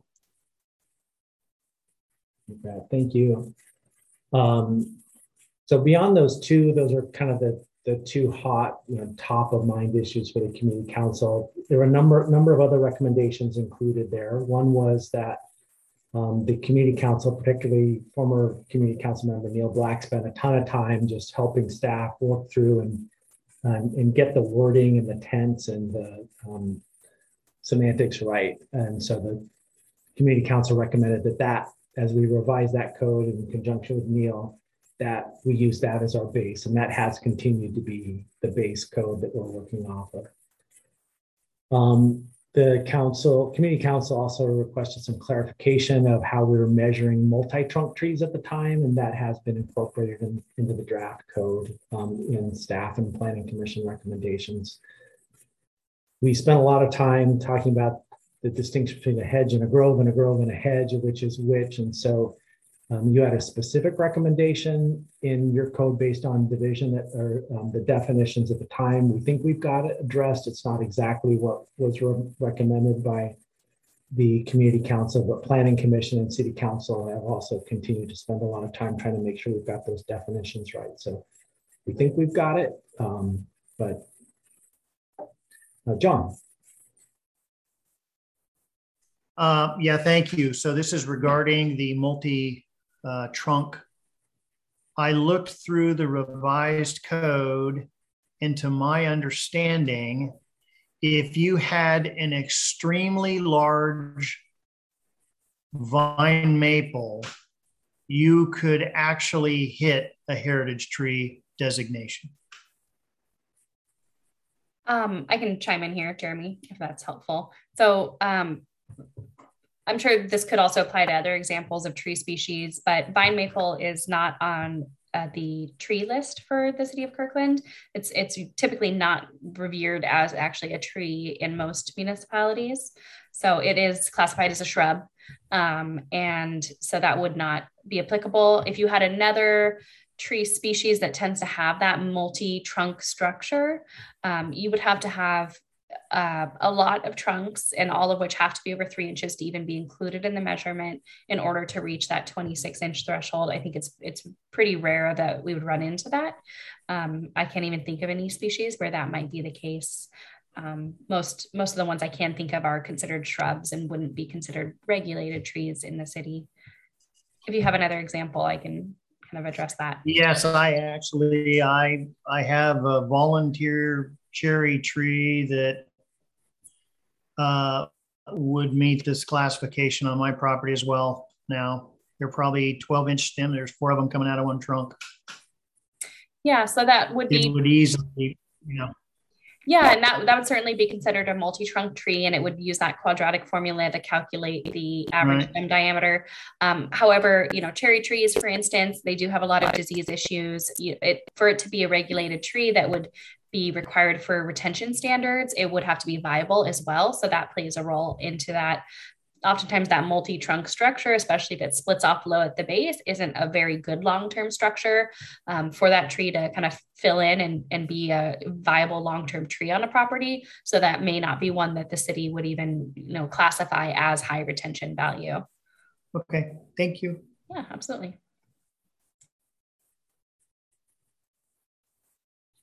Okay, um, so we talked a little bit already about homeowner removals um, and the community council recommendation to not prohibit them as was under, under discussion at one point in the uh, public hearing process.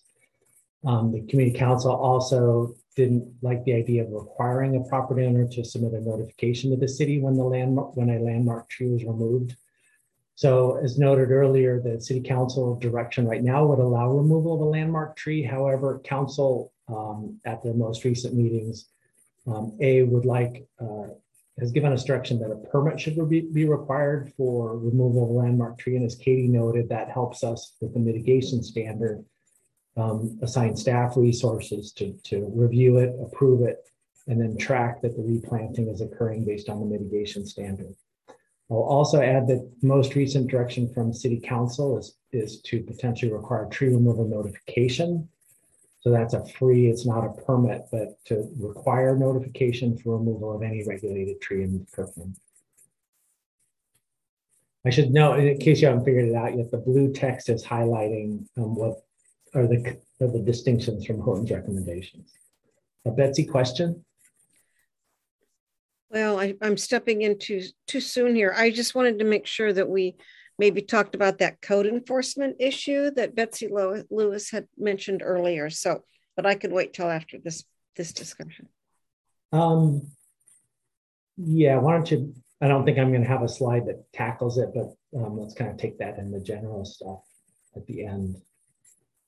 Um, preemptive tree removals, I think Katie covered that pretty well um, with the wait periods um, with the exception for hard hardships. We had we don't we haven't drafted that hardship language. So just the discussion tonight and for the review of council is going to be key to, to dialing that in and getting it right. I, what I heard council talk a lot about at the last meeting on this was was the intent and knowledge of it and how you write that into code is yet to be determined. We'll probably be spending some time with city attorney on that. But I think the concept is that there's an affidavit that um, the property owner would sign that would constitute that hardship.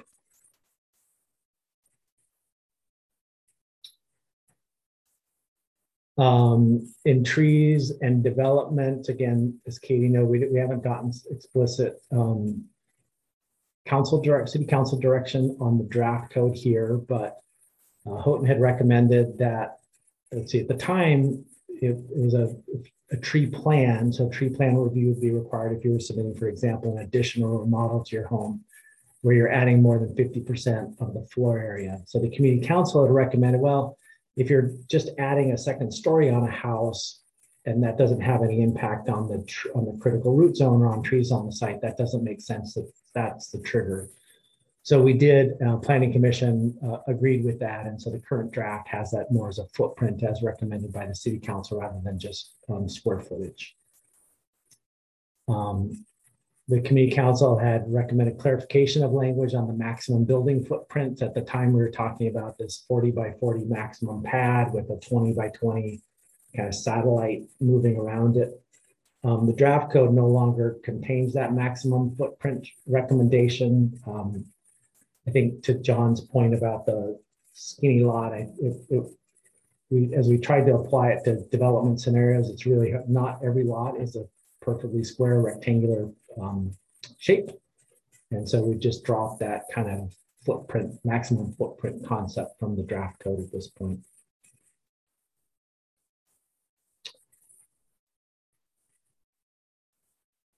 Let's see, um, we talked about the uh, quota or the cap on tree retention, I believe, and so that's um, not in the current recommendation, as noted previously. Um, the community council had requested some clarification. So for lots uh, where we put provisions in the draft code that would allow developers to cluster their lots. Um, so if, it, if that results in superior tree retention, you can cluster your lots um, and wanted to make sure that, that, that a developer wasn't being penalized now that you have smaller lots, that you're not being further restricted on your lot coverage or your floor area ratio. So that clarification has been added to the draft code that um, if you choose to cluster or required to cluster, you're not, you can still reach your full development potential in terms of density, floor area ratio, lot coverage, et cetera. Um, some, clar some clarifications on tree and soil protection that have been incorporated into the draft. Yeah, John. I'm sorry, it took me a while to hit my hand, Jeremy, on clustering. yeah. Um, is there a, a, a, minimum amount that you can cluster your lots, or is it really looked at through subjectivity of how to protect a tree? So if you're an 8,500 zone uh, and you you have exactly um, 17,000 feet, so you have two 8,500 square foot lots.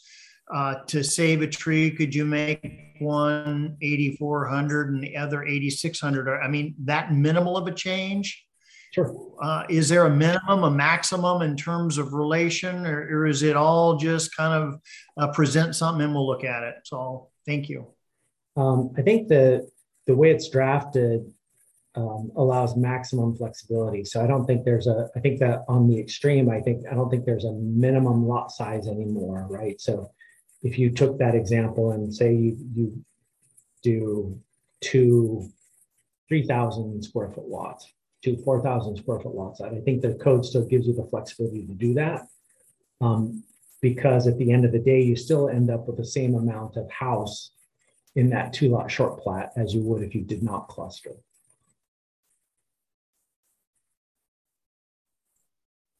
Any other questions on that? Good question, John. That could give you a nice grove if you've got a really heavily wooded property.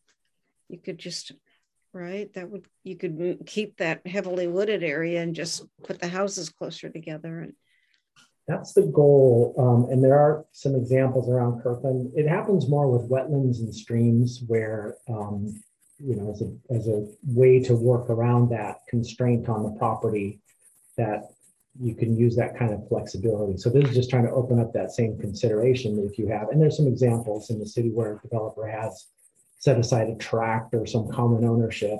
Often it's with larger plats where all the trees are over in the corner of the lot. So you don't have, just because of there's minimum lot size requirement, you don't have to carve up that patch of trees just to meet your minimum lot size. So now you've got the latitude to work around it. I would think that would be more of a, that would be a goal, I would think, because we've all walked by those groves of trees and noticed the temperature drop, you know, because once you get a critical mass of trees, you get a lot more climate change, um, you know, mitigation there, you know, than than just a tree here and a tree there, and mm-hmm. so. Yeah, we did borrow. Um, there are clustering provisions on the Houghton Slope that um, have previously been approved, so it's kind of following that same template. In that case, it was for uh, preservation of steep slopes, which often has the benefit of saving trees. Um, but this is um, more focused on trees. I think. Awesome.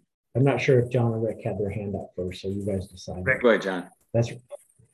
Oh, uh, uh, tree and soil protection requirements. Um, is there something in the code when we need to amend soil in yards when we does the amended soil stop exactly at the tree fencing? Uh, is it how how is that something to consider? If you haven't if it's not in the code it just i i it was just a thought. Thanks. So that's about the like, surface water requirements for amended soils. Is that what you're getting at?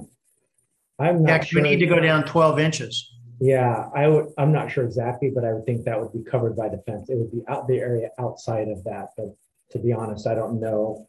I mean, I have not seen cases where Public Works is requiring somebody to till up tree roots. So, right. Katie, okay. I don't know if you have any other insights on that.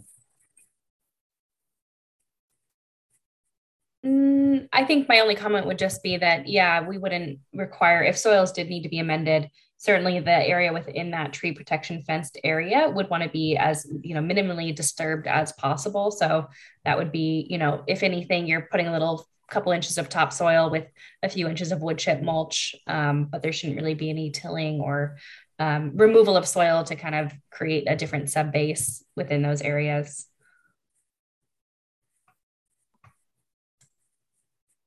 Thanks john. Rick? This is a big picture general question um, that I've been wanting to apply, and that is how do these regs apply to and, and facilitate the greater density that um, is necessary for the missing middle type housing that we're promoting? It's kind of Yeah, no, it's the same. It's the same concept that you're still you're still entitled to your densities and everything. You're still entitled to your uh, floor area ratio, your lot coverage, whatever that is. And even it's you know, part of the missing middle um, regulations is that falls within the same envelope that a normal construction of a home would, right? So you're still you're not getting bonuses necessarily for lot coverage to do that. So you're still working within the constraints of having trees on the lot and, and trying to um, work around trees that are identified as regulated trees or based on retention value. Um, and ADUs is, is similar. Um, we've had a similar question from council. Like if you have, say you have an existing house and you want to build a detached ADU, that's gonna, we're gonna look at that under the tree code. If you have options of locating a, a detached ADU in one part of the lot versus the other, and you've got some flexibility to move it around, that's explored. But if you have one place and one place only to put the detached ADU and there's a there's a, a tree there, then the the tree code's going to allow you to remove that tree as part of your development, right? Okay. It just goes back to my previous concern about the costs and mm-hmm. if, if costs aren't factored in, you know, and if there's an exorbitant increase in cost to to try to preserve um, you know all the trees you can you know rather than have some predetermined you know credit limit or something which is what we were trying to get to right. then th- th- those costs certainly don't help the affordable housing you know is trying trying to hit that missing middle that's that it was just a big picture thought that i had so enough of that that's just wanted to make that point yeah.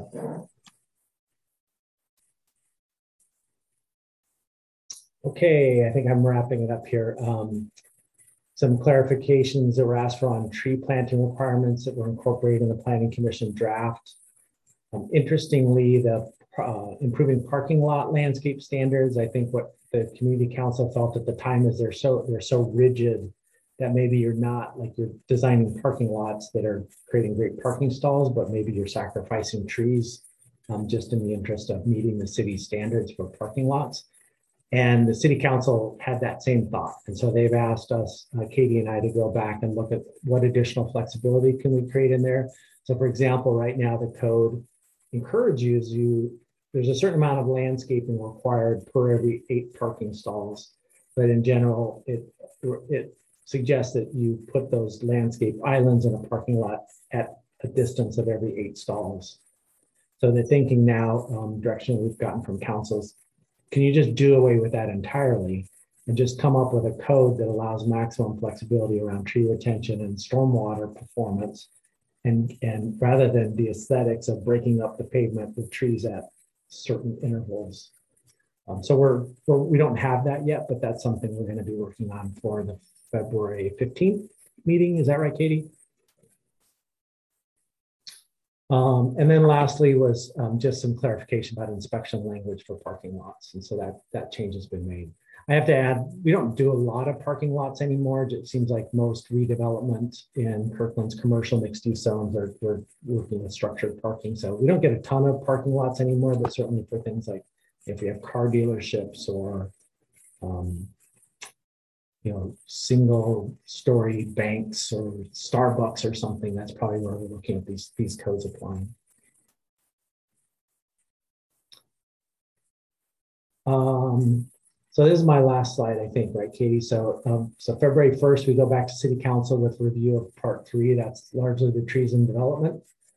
And then on the 15th, we're going to take all of the guidance we've gotten from the from the council over the over the previous three chapters of the code um, try to draft a code that responds to that guidance.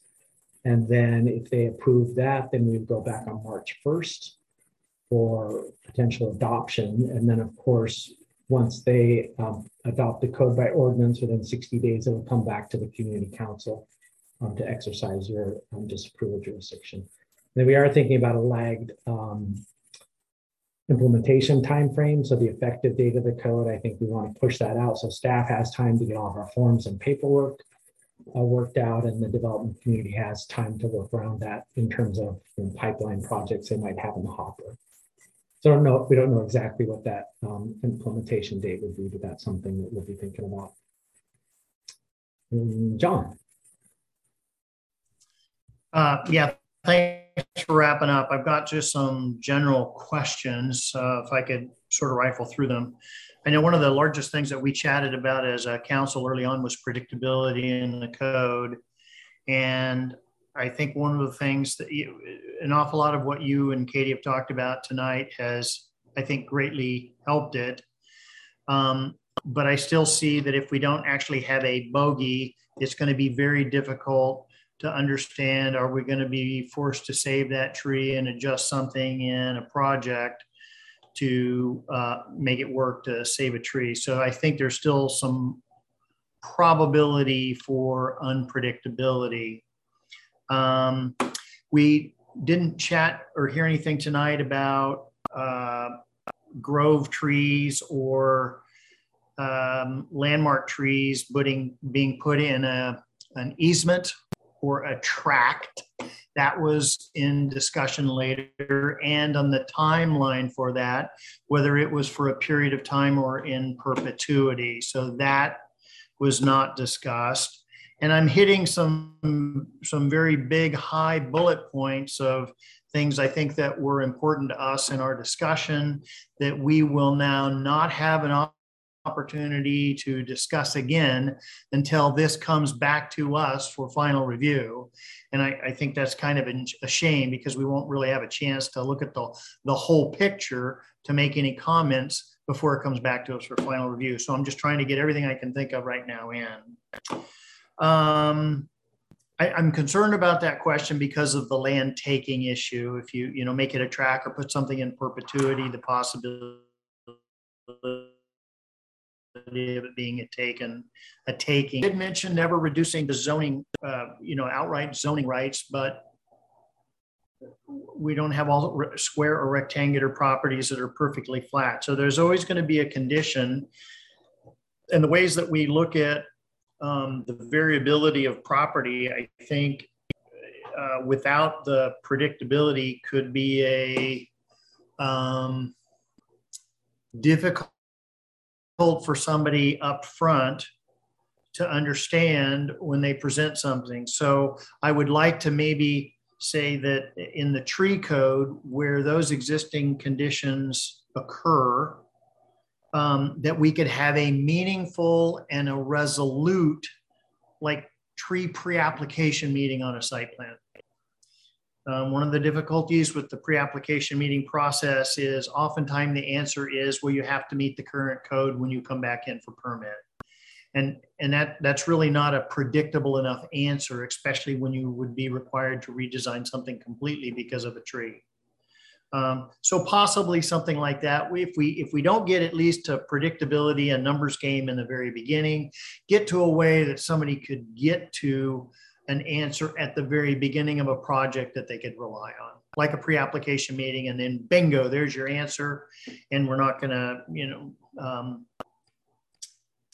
okay, next thing, uh, drip lines and root zones. There was never really a discussion of how we deal with or intrude upon drip lines and root zones. And this is particular on the slide where we had the grove of trees on the top of the page portion that, that scalloped into the setback. Um, I saw the size of the trunk in relation to the size of the drip line in designation.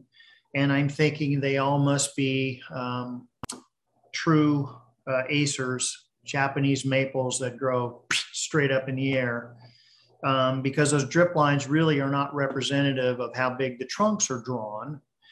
And so, what is the mechanism of getting into the drip lines, dealing with the root zones? And when Deb Powers was really looking all of this, her answer was, you know, always tunneling. And for single family residential, cottage, uh, ADUs, et cetera, when, when, you, when you talk about tunneling for anything other than a water line, a two inch water line, you can tunnel and mole in a two inch soft line relatively easy. But if you're talking a four inch sewer line or a storm line, massively expensive and almost impossible to do to negotiate around existing properties. So the root line, the, the, the root zones and the drip lines, I don't think have been addressed. Um, the other thing is limbing.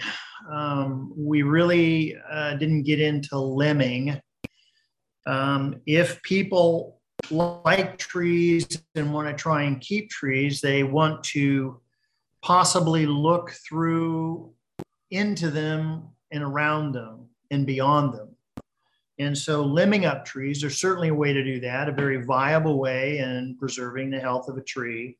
Uh, that needs to be discussed. So when somebody has a grove on their property and they want to look past it, they won't get into a situation of violation by uh, limbing a tree. So that's something that should be addressed.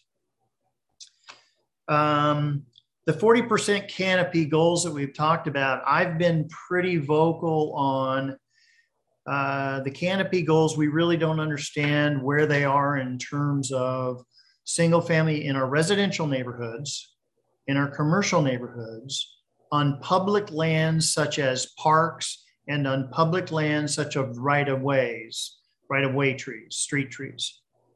Um, and so we are categorically seeming to impose the 40% canopy goal of all of Kirkland um, unilaterally, lot by lot by lot, not understanding that places like Totem Lake have a much lower canopy than Holmes Point just by the nature of the kind of projects and that sort of thing. And so I do think eh, the 40% canopy goal, I have, please don't misunderstand, there's not an issue with that at all. But I think some more data points are probably uh, would be worthwhile. If some of those have been produced, Jeremy, and I've missed them, please draw that to my attention. Um, the Holmes Point overlay uh, was something that uh, was done. It was my understanding when the new tree code was put in place, it would uh, incorporate the uh, issues of the Holmes Point overlay, and the Holmes Point overlay would go away.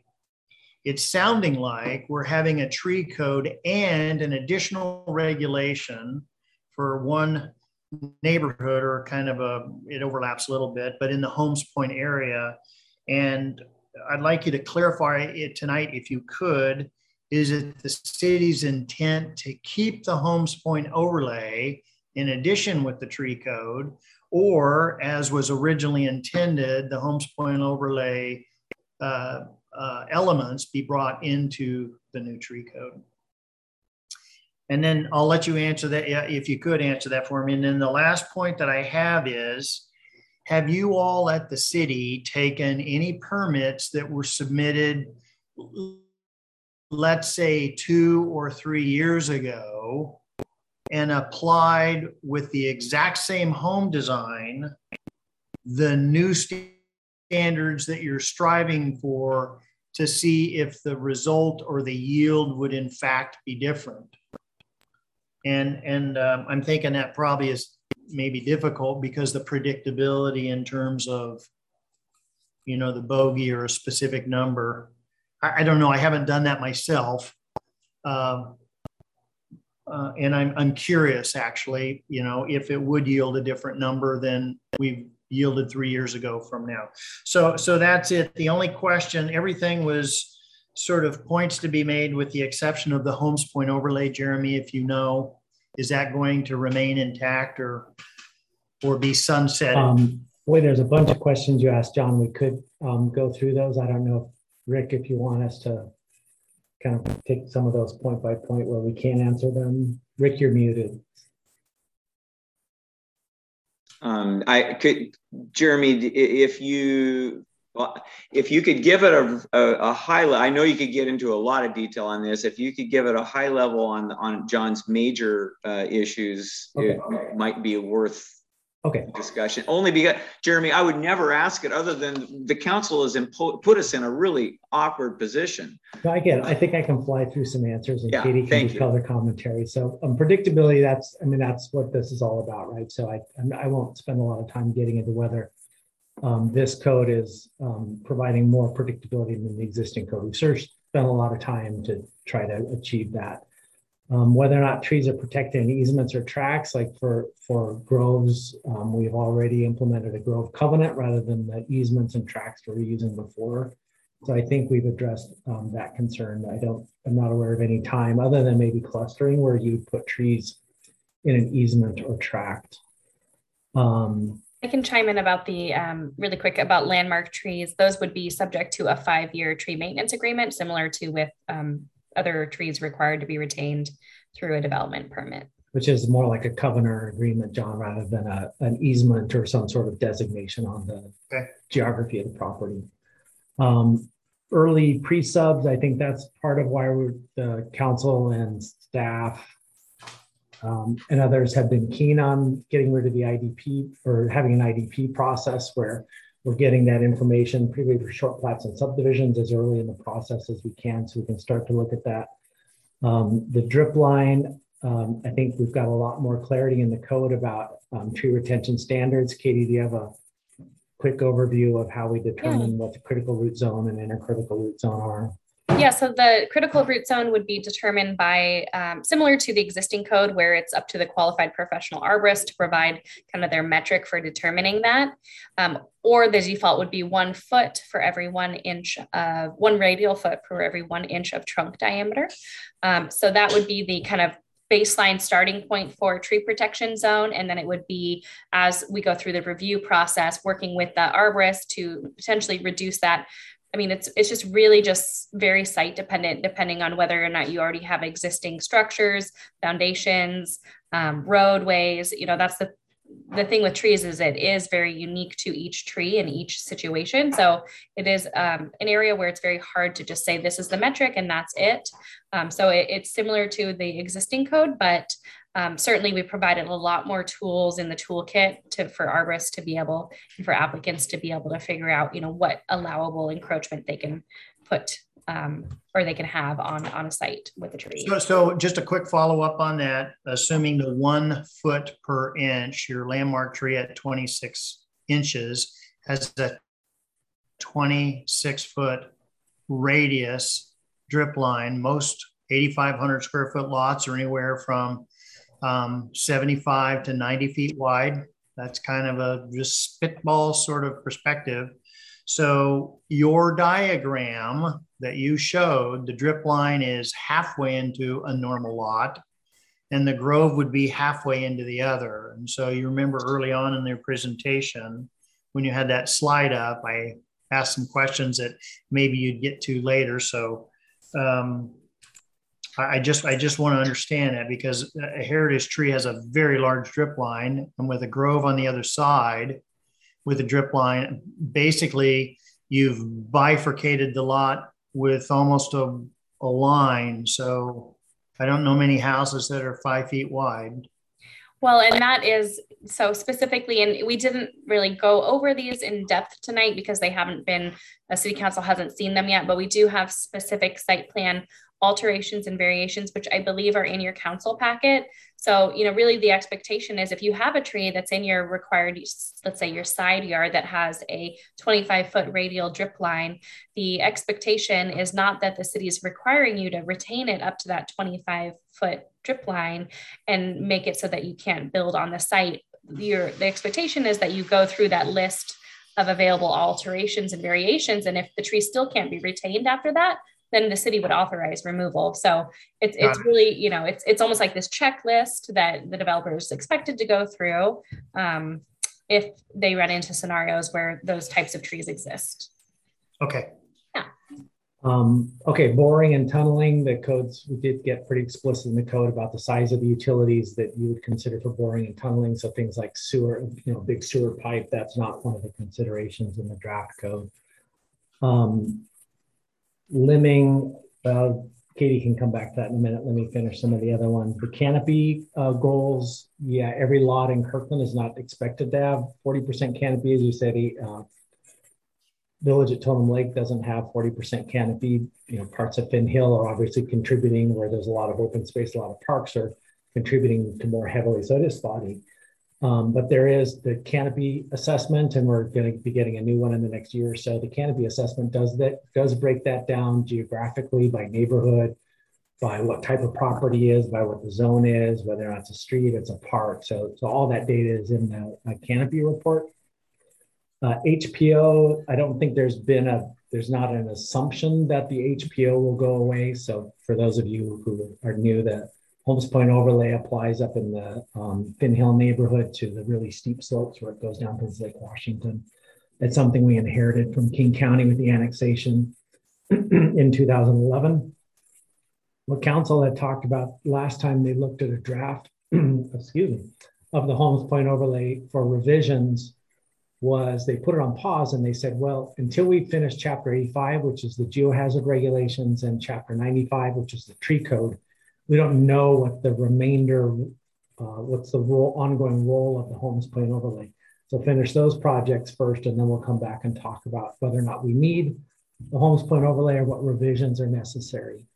And so we have yet to finish the tree code. Once we do, we'll check back in with council on that. Um, we did some testing um, early on. This, John, to your question about what's it yield in terms of the um, if you start applying these codes to development sites, and we did go through some, a lot of that um, back with the when we were working with the Finn Hill Neighborhood Alliance and the master builders to start to apply the rules at the time. We were looking at what those look like on a site and how much how big of a difference does it make. And I think one of the key takeaways, similar to what you're mentioning, is for landmark trees. These are big trees with big um, critical root zones. So we were finding dramatic on, on just a standard lot. Like you, that has to be kind of a Goldilocks location for that landmark tree to be able to successfully retain it on a little lot. It's going to be really problematic. It would remain as it is right now, problematic to try to save that tree. But certainly when we get to short plat subdivision, bigger lots, et cetera, then um, potentially more latitude to save those landmark trees. So that's everything I had. If I missed anything, let me know. And maybe Katie, you can take a quick um, jab at the at the limbing for views yeah. and sailing, etc.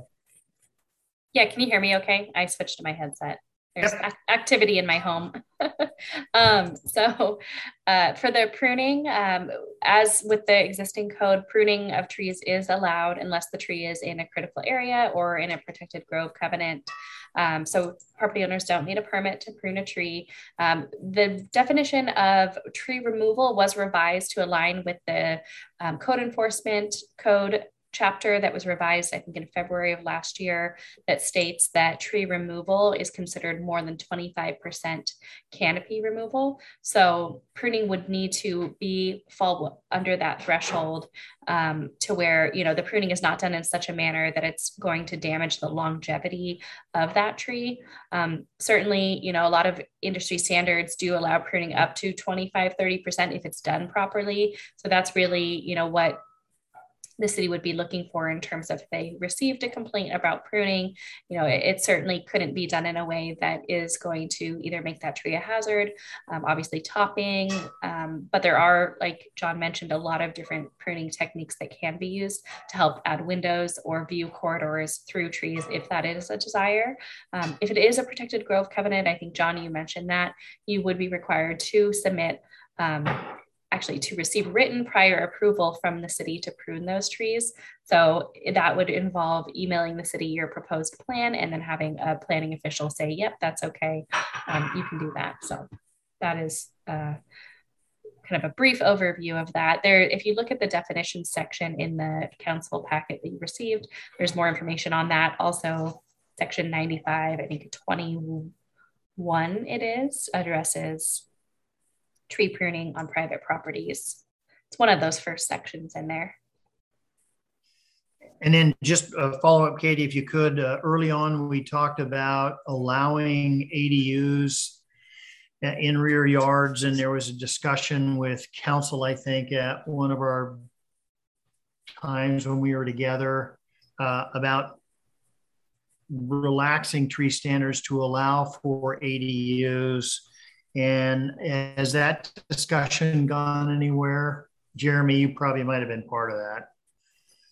Um, I think there was a concern, as you expressed earlier, that that tree protection might preclude the ability to build ADUs. But I think the response is, as I articulated earlier, it's like it's it's the ADU permit is like any other development permit, where you look, are there incentives that would help you save the tree? Or is there ability to work around it? And at the end of the day, if the tree can't be saved and you can't build it, it's not going to preclude you from building an ADU.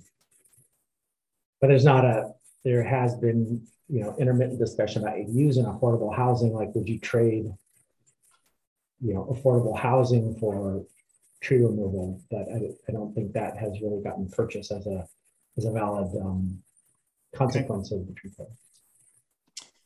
Uh, thank you. All right, thanks, John. And Rick, patiently waiting with your hand up. Two questions. One uh, on the pruning.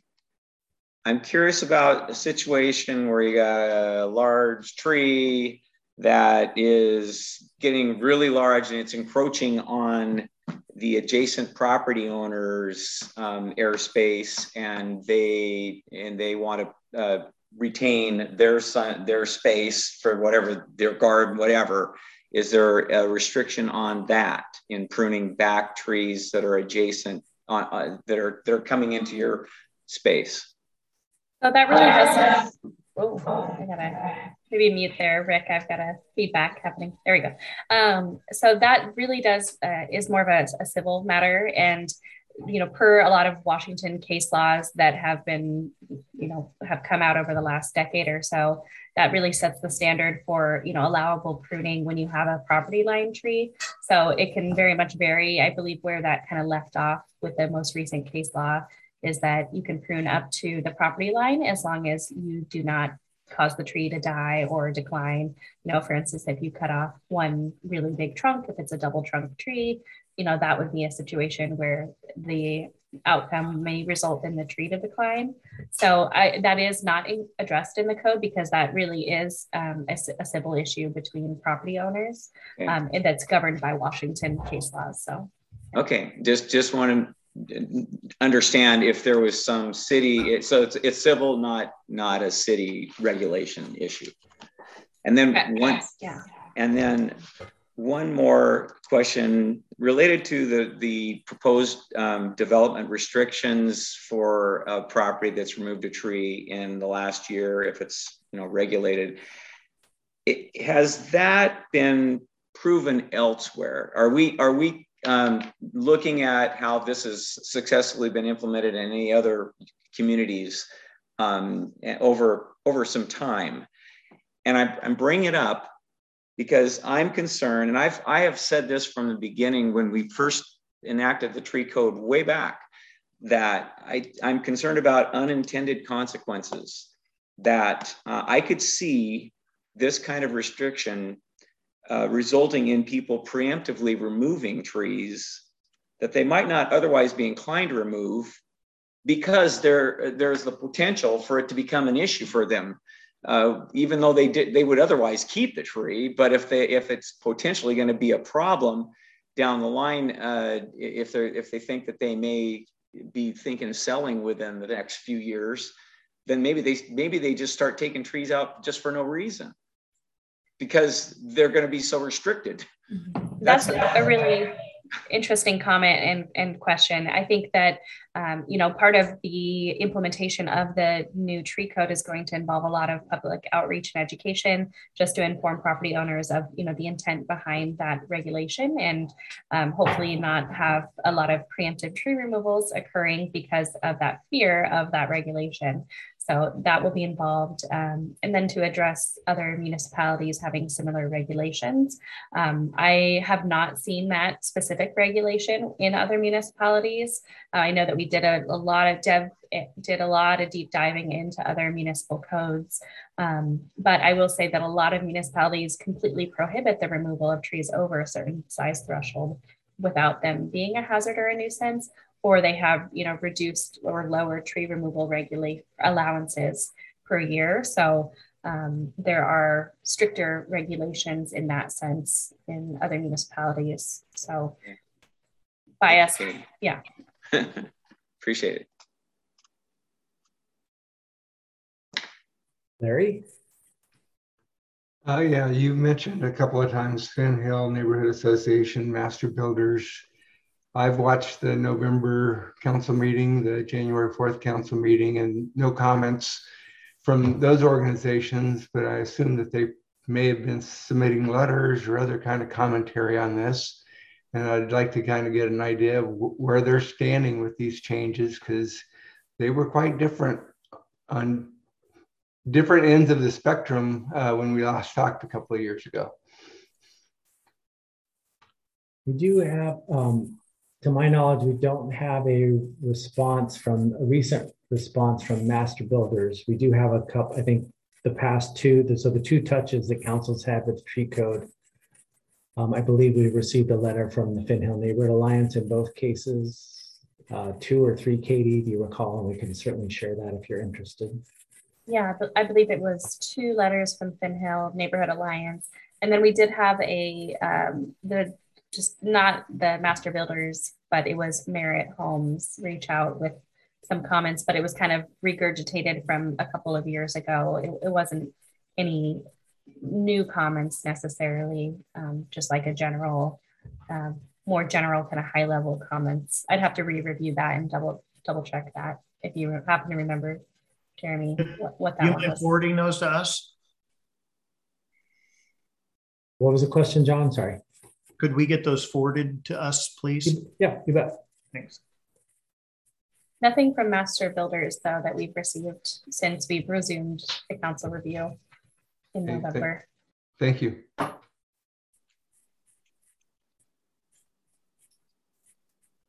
Any other questions? So where do we go from here? Well, uh, uh, one second, Rick. Oh. Uh, Betsy had brought up earlier uh, the code enforcement issues Oh, that right, the right. person put out, and we haven't addressed that here. Yeah. so.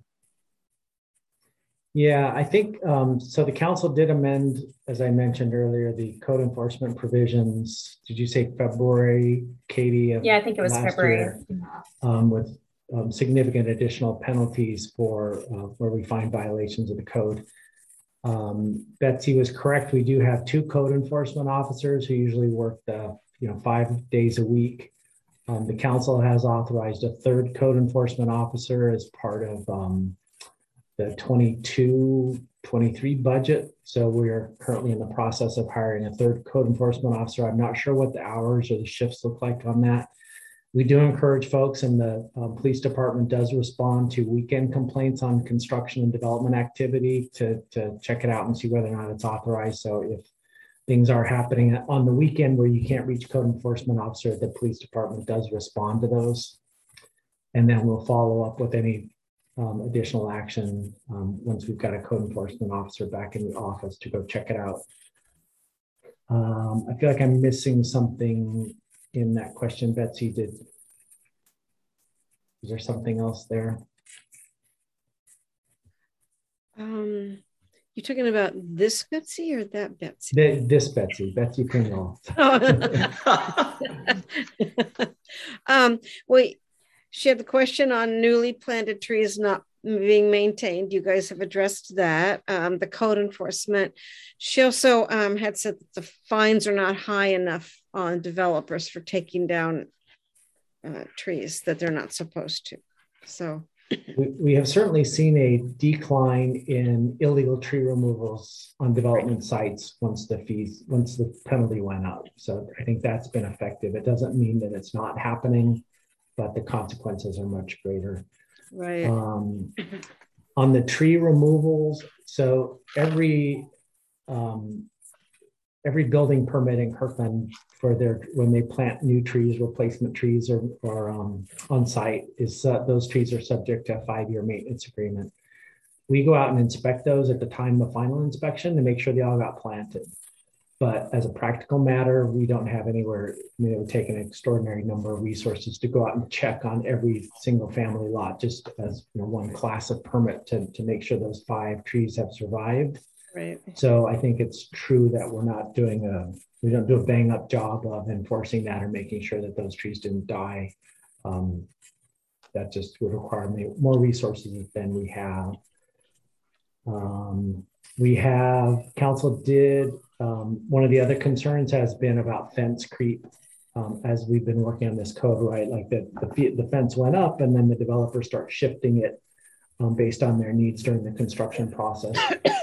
Um, we do have, um, council did authorize another position in public works. So we, we do inspections, like when we have building inspectors out or public works inspectors out on grading permits.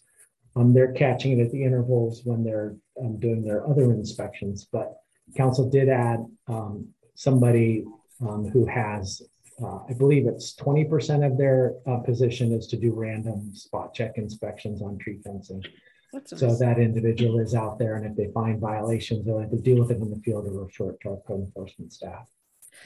And the other um, audience request from Deirdre was about uh, planning official can to planning official shall. Now, I'm sure there's probably a reason why you don't have the shall there. Do you want to address that? I mean, are there just cer- certain times when you can't force that or what? Or what?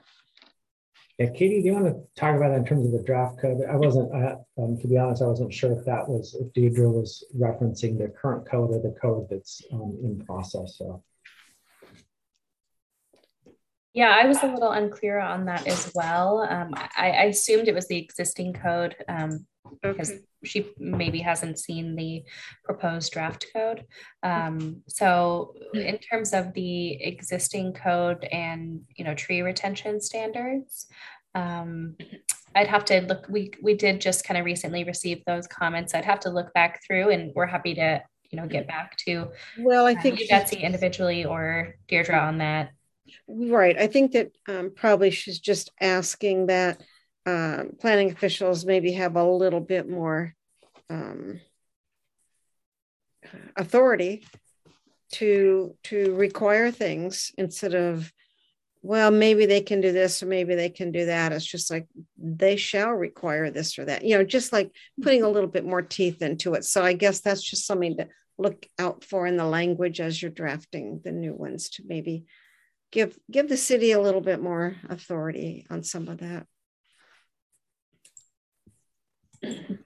Yeah, thank you. And I do think, you know, that is certainly tried to, that is weaved into the intention of the code is that the planning official does have the ability to say, you know, the fence needs to be moved to this location or um, the fence needs to be, you know, immo- immovable. And if it is adjusted throughout the phase of the project to allow equipment or materials to access the site, the planning official does need to be notified of that prior to it happening. So there, there is a lot of that built into the code already, but I'm happy to look through that specific language and see if that was revised with the proposed code or if that is an option. So Thank you.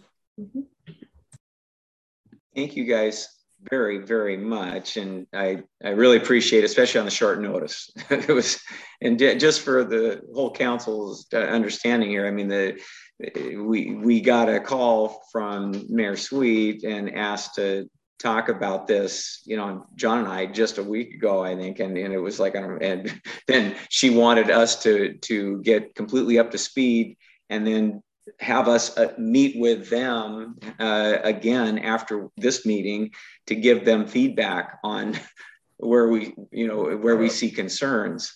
And it's somewhat problematic because we don't even know where the code's going to end up in some of the more challenging areas, right? So it's it's a it, you know it, like John said, it, really should we should have after this has gone for so long, you'd think that they wouldn't be putting that kind of time constraint on the process. But um, I guess if in fact the the mayor does uh, insist that they want to get some feedback from us before we're able to meet again and review where it's at, um, I I'm I guess I'm wondering if the rest of the council has any concerns that haven't been expressed. If, if John and I were to uh, at least express the concerns that have been expressed here tonight, largely, you know, I, would say John and I have probably raised more questions than the rest of you combined. Um, do any of you have any? Would you be have any objections to us at least sharing those concerns with the count with the uh, mayor and deputy mayor? If you do, I, I want to know about it. I we're not going to we we can't presume to speak for the entire council, but at least um, you know try to represent where we think the the main concerns would be. It's, I, it's I would, tough. think that, I would think that's appropriate. Uh, and but from the schedule that Jeremy put up, it looked like the uh, February 15th council would get kind of the the latest draft. Yeah. Uh, and then I think it was something going into March when they actually may have an opportunity to then actually adopt it. We would meet at the end of February, so there may be an opportunity to at least get briefed on where it stands at that point. That would it would be ideal, and I, and that would be the that that would be my ask if they can allow us to wait until you know our, our February meeting to give them more specifics. I think that would be preferable, but if not, I'm I'm hoping that that you would be comfortable with John and I at least having that conversation with them if she insists that we uh, give give them feedback before our meeting. No Any problem. objections? No, I think that's a great idea. I, it's not great. It's just making the best of a bad great situation. You two are doing it because you do, you explain it all so well. We'll try. Okay, thank you for that vote of confidence. From that, I, we, we're running late, so let's move on. And thank you guys so much, Katie. Great meeting, great working with you for uh, this meeting. Yeah, great to meet everybody. Uh, sorry we kept you up. So, no. Thank you. I'm getting I'm getting used to it now. okay. And welcome to the city. yeah. thank yeah. you. Thank you. Have a great night, everyone. Okay. So we now have uh, the overview of high performance building standards. Good evening, Houghton Community Council. Let me make sure I got this right for you here. Can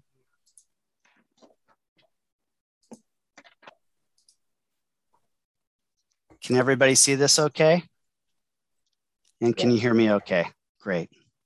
Uh, I'm David Barnes. I'm um, with the Planning and Building Department. I'm a senior planner and I had the pleasure and privilege to be working on the Sustainability Master Plan in 2019 and got it adopted in 2020.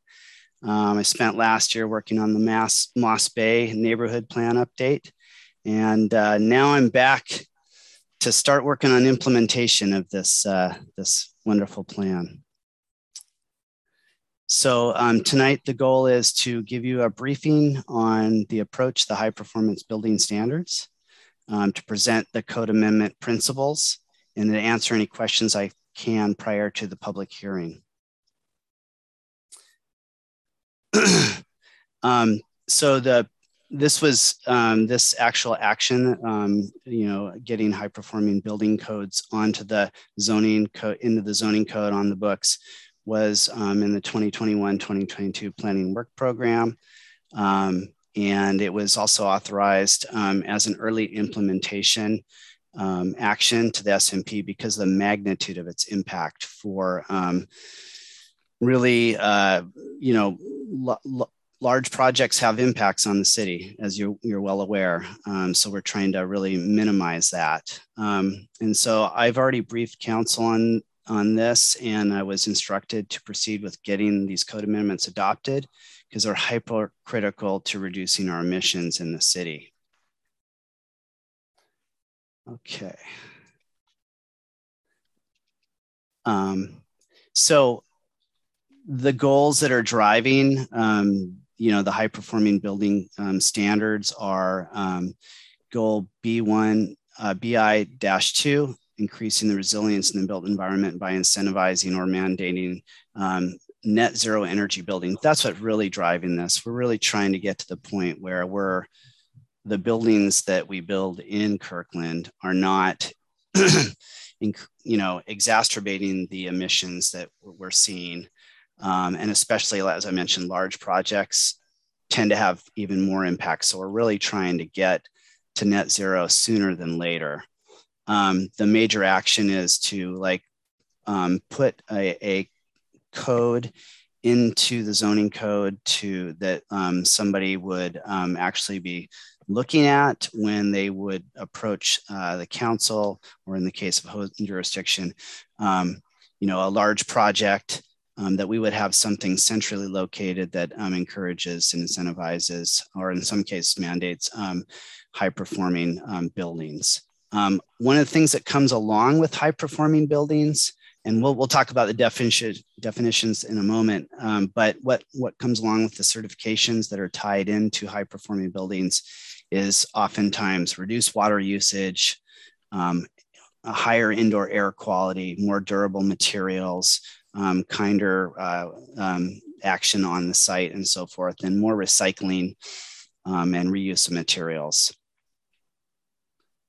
So um, not only is this action to get the high performing codes on the books um, in the actual sustainability master plan, but obviously it's in the comprehensive plan. I worked on this in 2015. So it certainly kind of fits in all of our policy languages are supporting um, this notion of getting to net zero and reducing the carbon impacts that buildings have um, on our community. So um, if you're wondering, do we have you know existing requirements for green building or higher performing requirements? Why, yes, we do. Um, we have in the HENC 2 zone, we require five star built green, LEED gold certified, or living building challenge certified.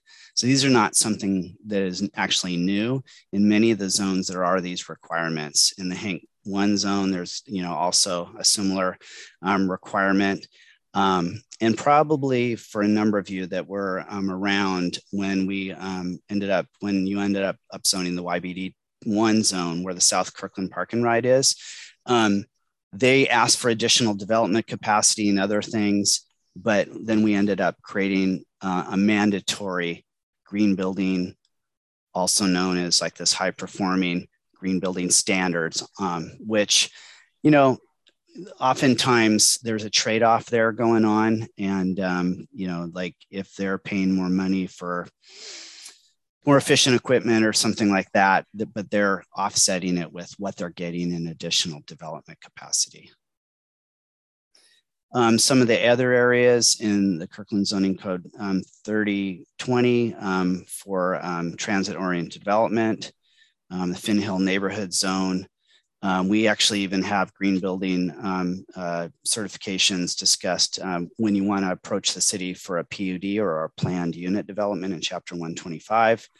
Um, certainly, um, you're aware that Kirkland Urban, um, you know, actually built a very sustainable building, and they asked for things, and then they also had to mandatorily, you know, do LEED gold core and shell for their buildings, amongst other things in the bridle trails, um, there's uh, I I think you've been briefed on it, but maybe not. But um, Scott Guter is working on it, and that's in process because there's actually some development asks there. So there will be um, some mandatory high performing or green building standards there as well. So what is a high performing building and when would we require this? Um, so high performing buildings, they deliver a higher the more relatively higher level of energy efficiency performance than required by the code or other regulations. Um, oftentimes, those buildings are more water efficient, like I said, um, less uh, resource intensive, perhaps, um, and and and do other really great things as well as far as those certifications go. Now, net zero buildings are taking that to a whole new level not only are those buildings really energy efficient, they use very little energy, but they produce as much energy as the buildings use over an annual basis. So, um, you know, then they have to do it over an annual basis because um, if they're using solar, for example, you know, um, in, in the kind of like November, December, January, February, there's kind of like less light and so, but in the rest of the year, there's plenty of light. And if they've designed their building properly um, and it's really efficient, they can actually um, kind of net that out. That's why they call those net zero energy buildings. So, um, as I mentioned earlier, the, the high performing standards would be required when an applicant is seeking more than code allows, or um, in the case if it's already required in the zoning code, as we previously discussed in those zones on the previous slide um, what we would do with places where it's already required, we were trying to establish one place in the code, centralized place, chapter 115, where we can just point to and say, this is the requirement, rather than having for every code having a different standard or and then having when those codes need to be updated, maybe the standard should be increased or whatever. Um, we don't have to go to 20 different zones and just change everything. We change it in one place, and then those um, places in the code where um, we just make a reference to that one place in the code. Um, so how would that play out for future upzones in Houghton?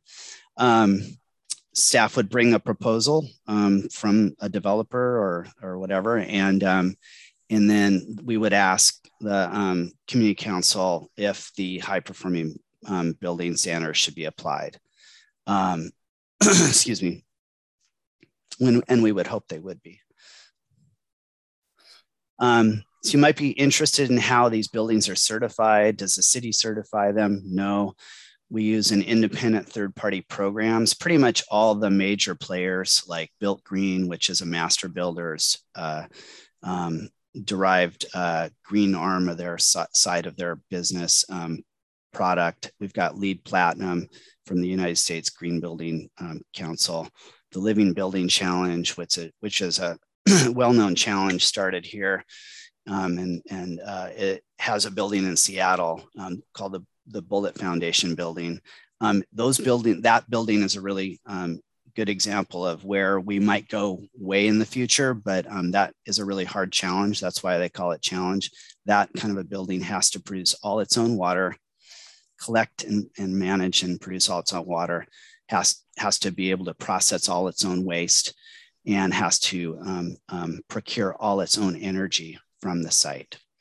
Um, another third party program, what we intend to use is Passive House and that started in Germany. And essentially, what the passive house is, is they create wall systems that are so thick, I think it's like 12 inches, that it's hard for, um, you know, it to get hot or cold in the house as long as there's the proper mechanical equipment making the, the air changes coming into the, um, the building so that people can breathe, you know, um, and which they do.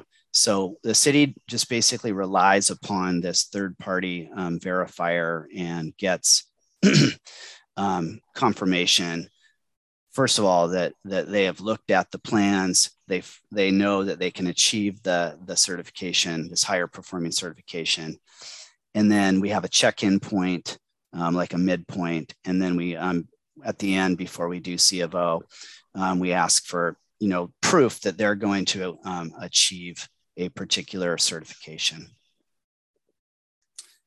Um, some additional performance standards that we would we are intend to put in place with the high performing um, codes are achieving the maximum density of the site when it's required in the zone, providing an embodied carbon assessment, um, ensuring the development is electric vehicle ready. Some a lot of places in the code are requiring it, but if it's not, we want it to be ready. And what that means is that maybe you don't have the chargers in place for your development, but you have the conduit run and the wires ready to go get to where they need to get to so that somebody doesn't have to dig up a parking lot or you know kind of do some crazy machinations to um, get um, um, the building actually electric vehicle um, uh, beyond ready but actually put the chargers in place and we're already starting to see that um, a lot of the buildings. I just toured the building on Third and Central, the Park building, or the Bartell's is on the bottom, and they they are like have like every few stalls you start you see these charging stations, and they also um, ran the conduit along the walls uh, on the um, along the concrete walls, um, so that as they grow and get more people in there and more people with electric cars, they can just pull right off of that. Um, and they've made space in the bo- their electric box for that too. Um, and last but not least, uh, the performance standard we're really keen on is requiring the building or development to be net zero energy certified. and so what that would take is, is that somebody would have to show that they are um, able to produce as much energy as the building uses over a year.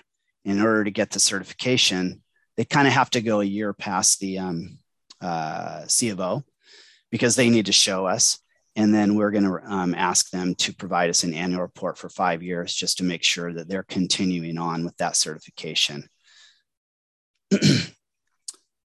wow, I got to questions. I must be talking fast. so I think I'll pause right now and take some questions. And I see Betsy Pringle. Hi. Um, um, first of all, I'm, I'm all I'm all for it. I'm I'm all for these these wonderful energy saving buildings. Um, I think just I just want to make sure that this gets part of the discussion because I know that sometimes there can be such great goals for the future that you know like let's take down you know these these buildings in downtown kirkland and put up these uh, energy efficient buildings and these LEED certified buildings and all of that. However i just want to make sure that there's there's environmental costs in new building and that the national trust and other organizations have done a lot of work on this. And, and they say that the most environmentally environmentally friendly building is one that's already existing. And that new buildings especially new high rise development stuff the amount of energy that goes into building it it takes 10 to 80 years to offset that energy. So when you talk about your net energy that's looking at the building, but it's not looking at all the BTUs, all the energy that went into building that building. So I just don't want us to get so gung ho on um, got to have all these new buildings without realizing that maybe a lot of the buildings that we have, it, it, we might be able to keep our energy consumption down by just keeping the old buildings. And like you said, maybe doing some retrofitting, maybe water retention, maybe upgrading electric and stuff like that. But just, I think that needs to be also part of our green building. Yeah, the point is well taken, Betsy. And that's why I talked about embodied carbon. We're requiring an assessment. That's what's starting to happen now in general. And so what the embodied carbon assessment looks at is what's on site right now that you may be taking down. What can be reused? What can be salvaged? You know all the and what's and then they put a number on it. It's actually gotten really sophisticated um, um, right now. And we also look at um, you know what the the embodied carbon of the operational carbon actually is what they call it. And that is um, what is it going to take to operate this building um, but I'm glad you brought it up. A lot of those things, um, like the store, there are historical requirements in some cases. Um, there is market forces that are beyond all of us. You know, if somebody, you know, something becomes so valuable and somebody says, I'm going to tear this down, what we'd like to see done is we'd like to see some of those materials be reused and recycled and so forth. And but we're trying to also build the marketplace for that, and we're working regionally to make that happen. But everything you said was point well taken. Um, and um, these codes are going to really influence these larger projects um, that they're not the project usually the small projects and so forth um, so um, you know right, i think agreed. that we're and, yeah for places gonna, like Totem Lake and Kirkland Urban when it's a complete re- redo right but sometimes if it ain't broke don't fix it because it's you, you may be causing damage that you may be causing uh, environmental damage that you don't realize you are. So, okay. Thank you. Thank you. Mr. Kapler.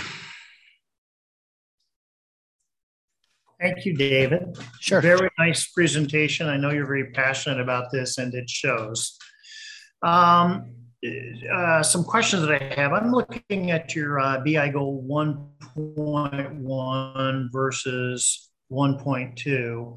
1.1 starts out by talking about incentivizing. 1.2 um, then uses the word requiring. And so my question is where and when do you cross the threshold of incentivizing versus requiring?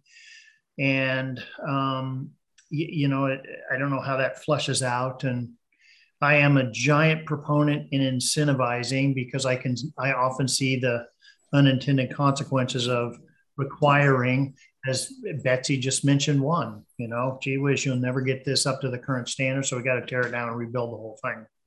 Um, so uh, that's that's one question. Um, Another question that I have is whether it's incentivizing or requiring, how do these overlap with the uh, other programs that we have, like affordability?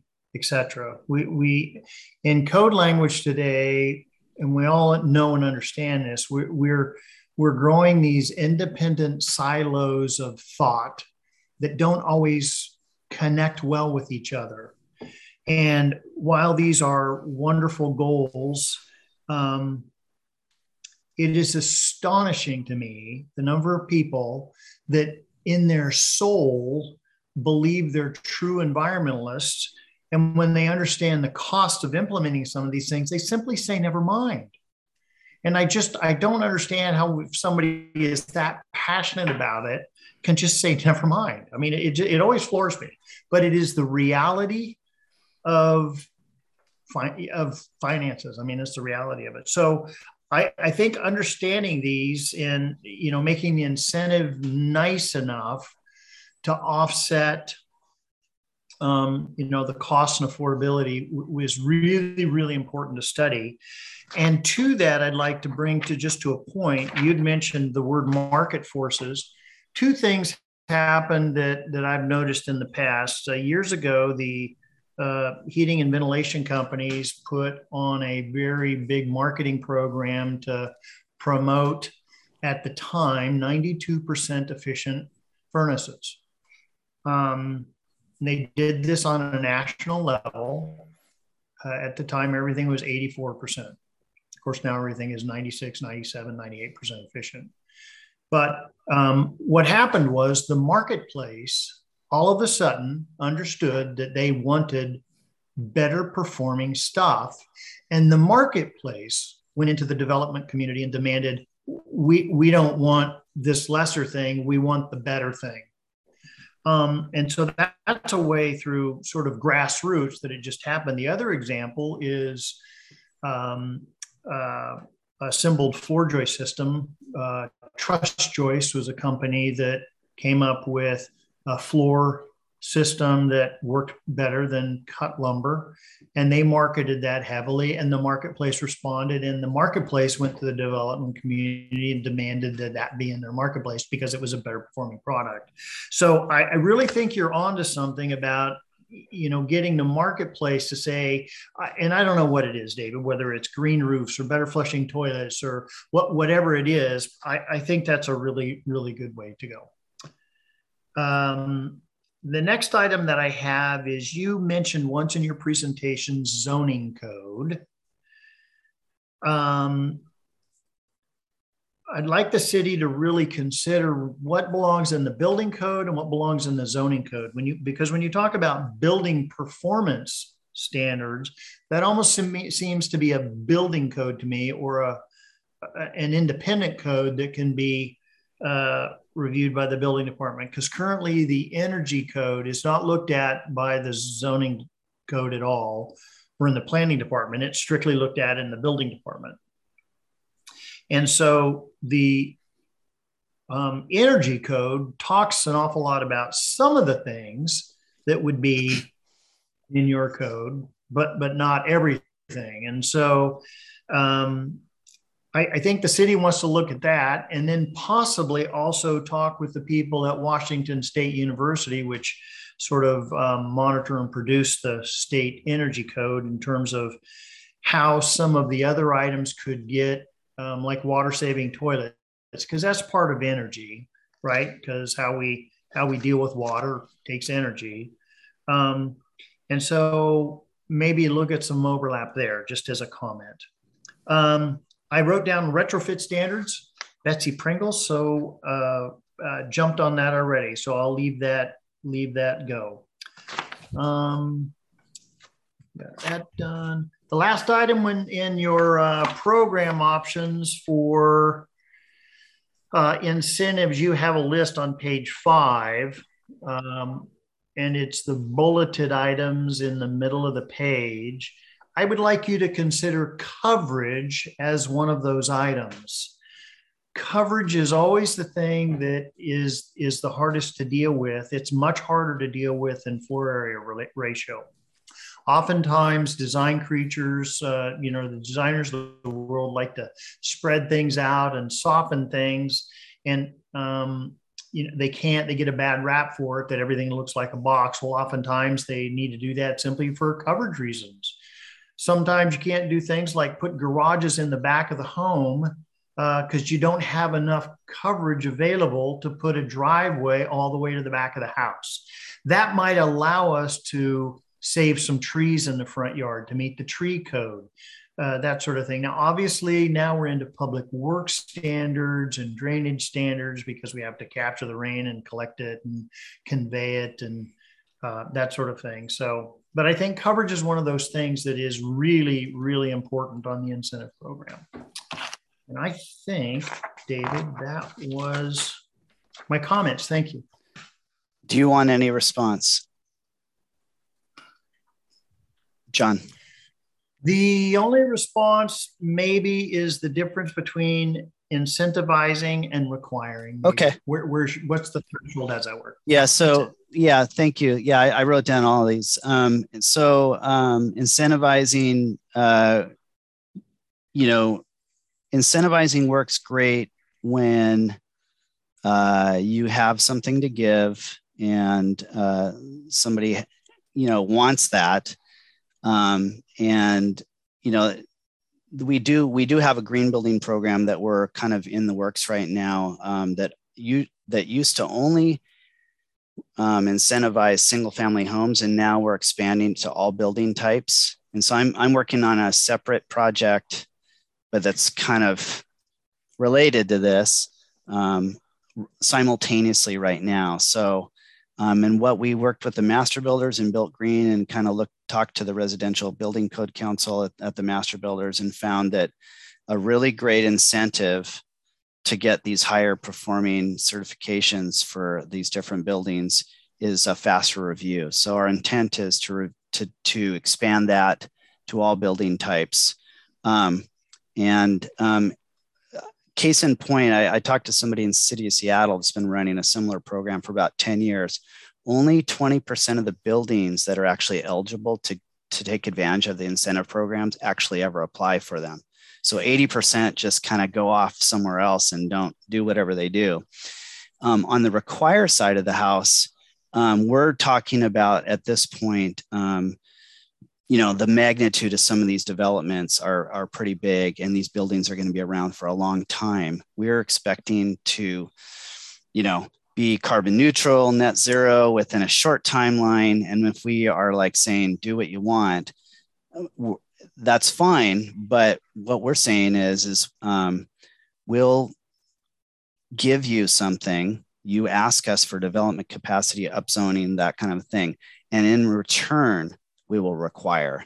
So it it's kind of interesting. It's like it's almost like we're giving them incentive, but you know they're they're cost shifting is what's happening. So it actually does um, it, it, it does really help and work out between the, the true just incentivize here's the program and then codifying um, this other things and that's what we're talking about today is putting it in the code and when they come to us and say we would like this we say okay, we'll consider it. And if we do, then you'll do the standard. So we, we're actually between these two things, getting more of the market to play with us and get us to where we need to get from our codes. But I, I, I understand what you were saying earlier.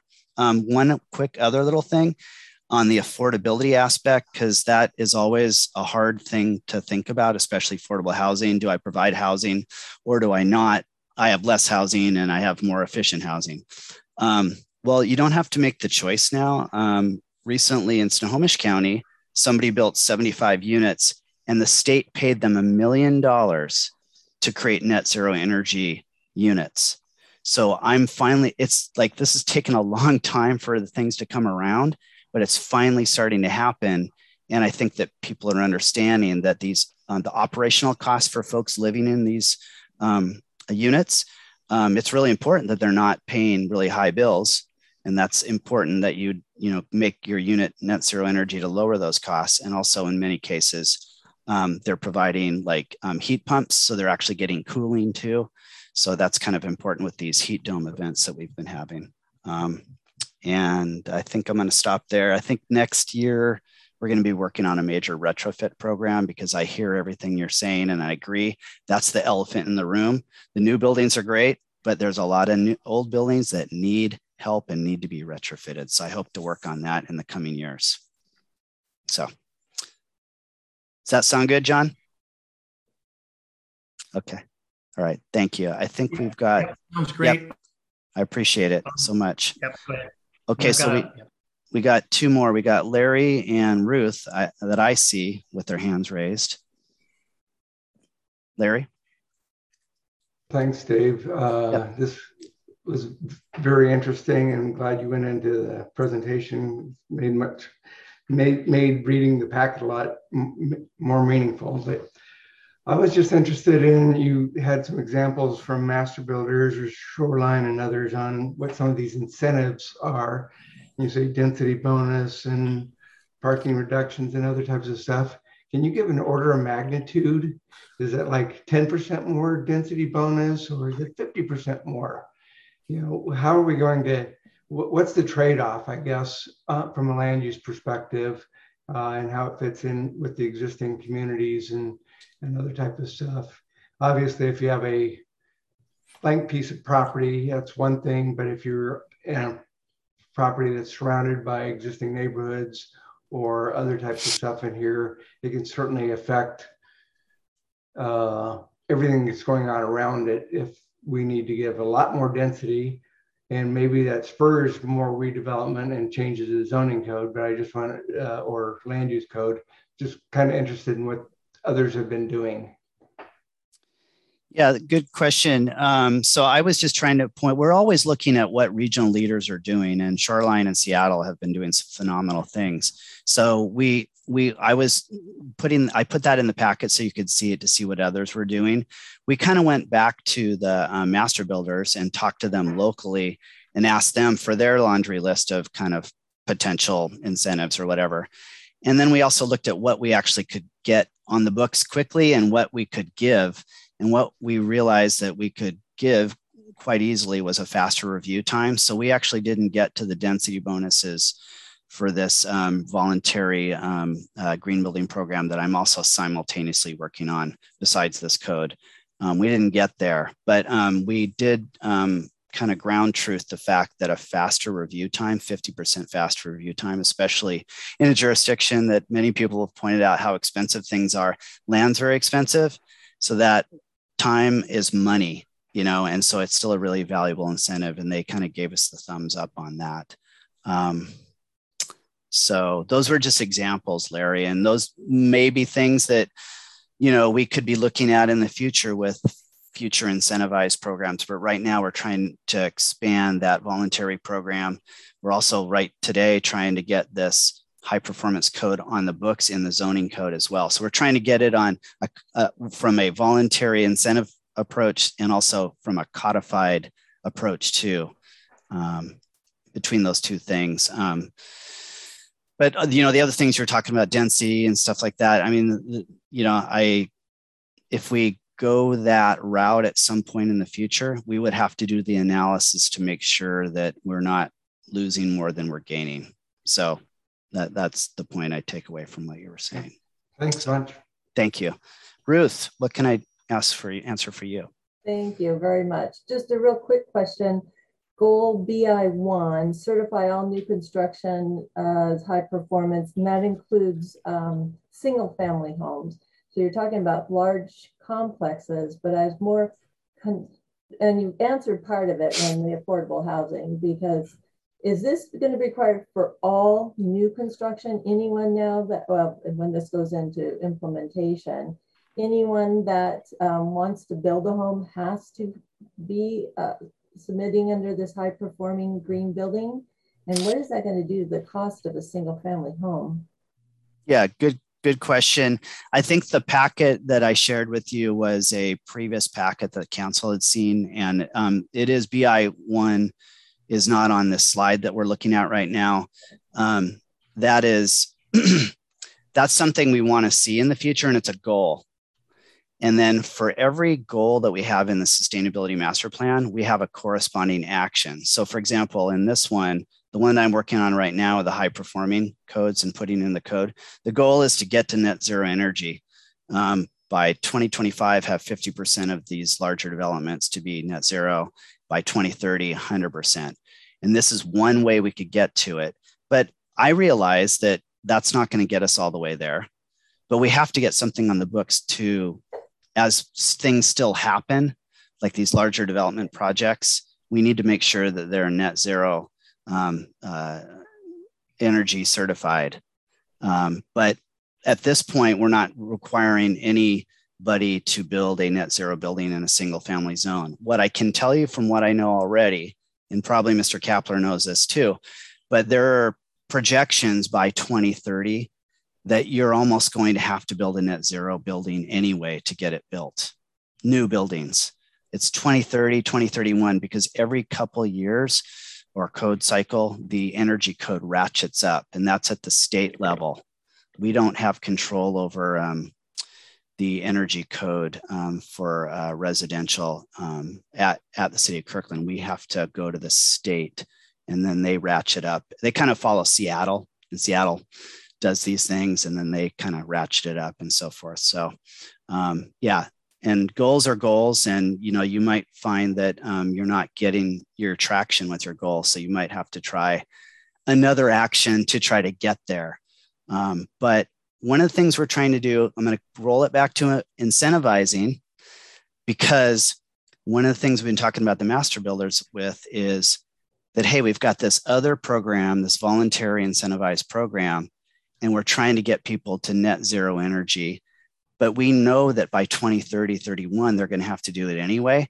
We're trying to incentivize it by giving faster reviews now so that the learning curve and the tradespeople and everything, it all it'll be not a surprise in 2030, 2031 when they have to do it. It'll be like, wow, Kirkland and you know Seattle and the East Side and all these other um, forward-thinking um, cities incentivized it, and we got a good chunk of people doing the work that gets us to that net zero. And so it's not so scary. But when you look at it from this, you know, right now, you might like, oh, how do we get there? Well, you have to build that kind of um, that capacity, and that's what we hope to do is to build that capacity. Thank you.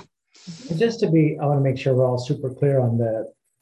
um, so this goes to a public hearing. The intent here is like, so in the future, you have two kind of decision points, right? You have somebody comes to the city and says, I want to upzone my property or I want to plan the development for exceptions to the code.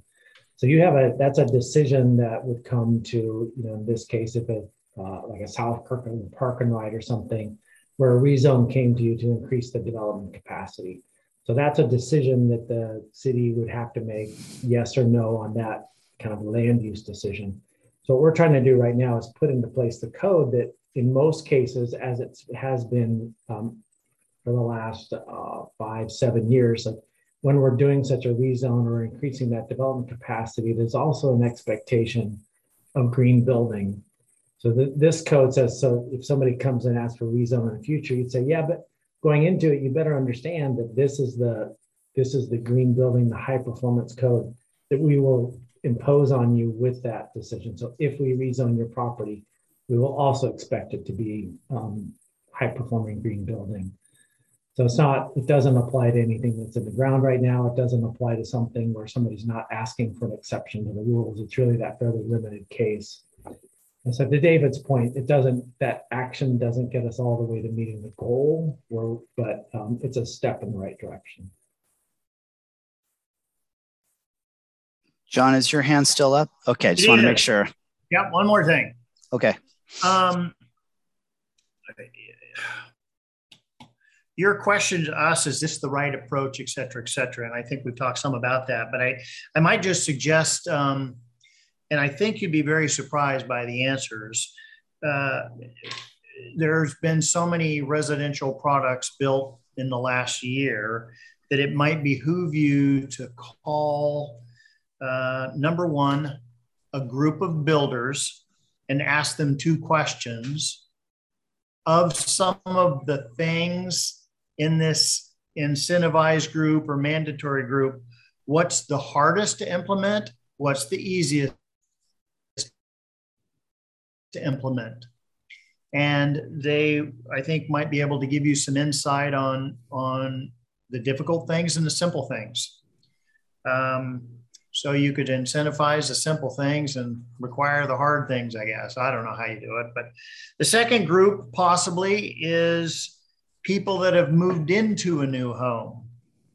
Um, lot, uh, many of these people, surprisingly, are first homeowners, even in Kirkland, and ask them of some of the energy saving things in their home. What are they happy to have gotten, or even surprised to have gotten? But a lot of people don't know they have a water savings toilet because the realtors don't know to you know sell that in the process. So so ask the people what's important to them. And this gets back to your marketing idea of you know how, how do you create a, a marketing strategy to put an importance on this so the consumer base wants it and then they'll build it? And the third group of people possibly to talk to are people that have moved here from out of area that are new to the Pacific Northwest. They come from different standards, different methods, different ideologies of building different components, parts, and pieces. And ask them of the home that you've moved into, what's really different from where you came from in upstate New York, where it's really cold? What, what's here that surprised you on energy saving? Just you could do your own research. I don't think it would take many people just to get an idea of of what's important to people, what do they know, what do they understand, what's hard and easy for builders to put in, and that might help you tailor your incentives list. Okay, that's all. Got it. Thank you. Yep. Excellent. Any other questions for David? David, excellent job appreciate how you and you did it really well timing wise too. I appreciate it. I thought this thing could go on a lot longer. So no, I, I appreciate the comments. Um. I'll just kind of finish with this slide. Um, I'm going to the Planning Commission on um, Thursday, so thank you for letting me test run today. Um, and then also, um, we're preparing. I'm going to be preparing for a joint Planning Commission and hopefully Houghton Community Council hearing on February 24th. And um, I was wondering if either you guys had your calendars and you could confirm that, or we can um, have uh, staff call and poll you. But if you know you're available on Thursday, February 24th, then we could lock that down um, now. Um, Does everybody have access to their calendars? We could quickly check that. John's got a thumbs up. Right back. Larry's got a thumbs up. Awesome. And I'm going to let Ruth, um, Bill, okay. Kristen, do you? Uh, I have a potential conflict. Okay. That I will try to remove. Okay.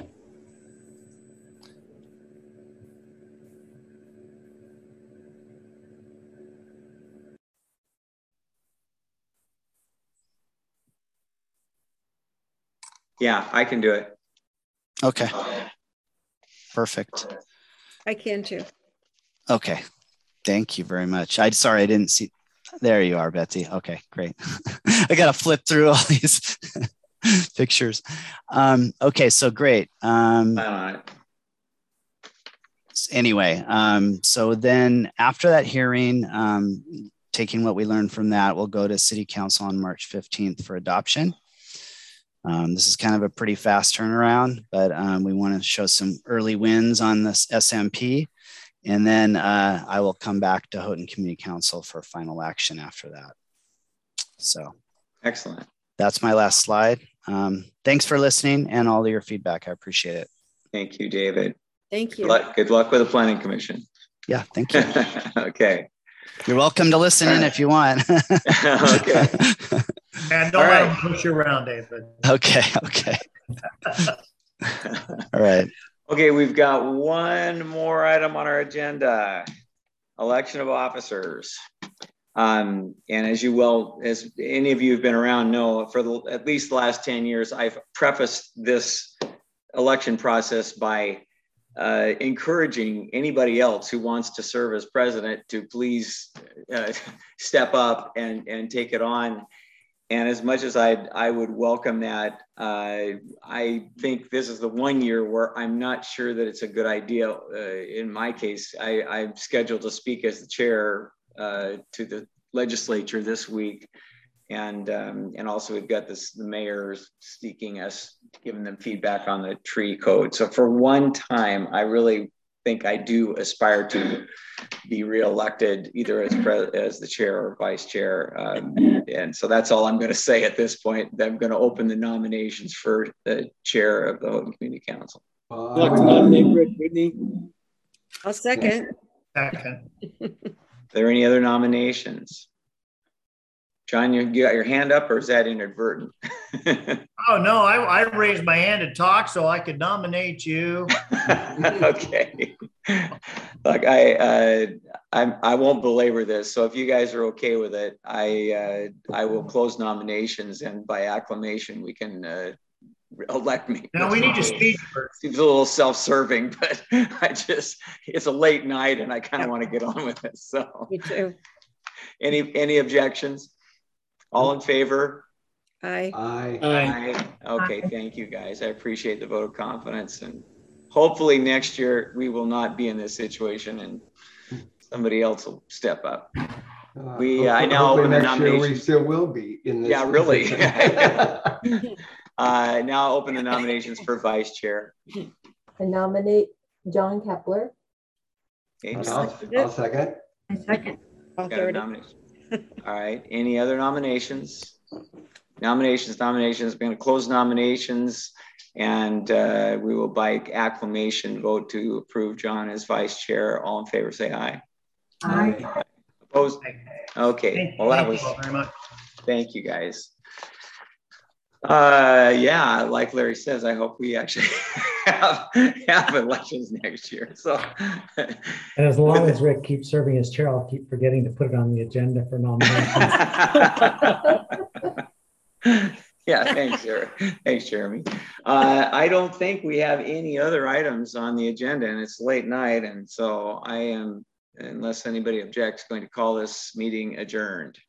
Thank you. Thank you all for your Thank endurance. you. Go. How you Bye. Thanks, Bye. Thank you. Good night, everybody.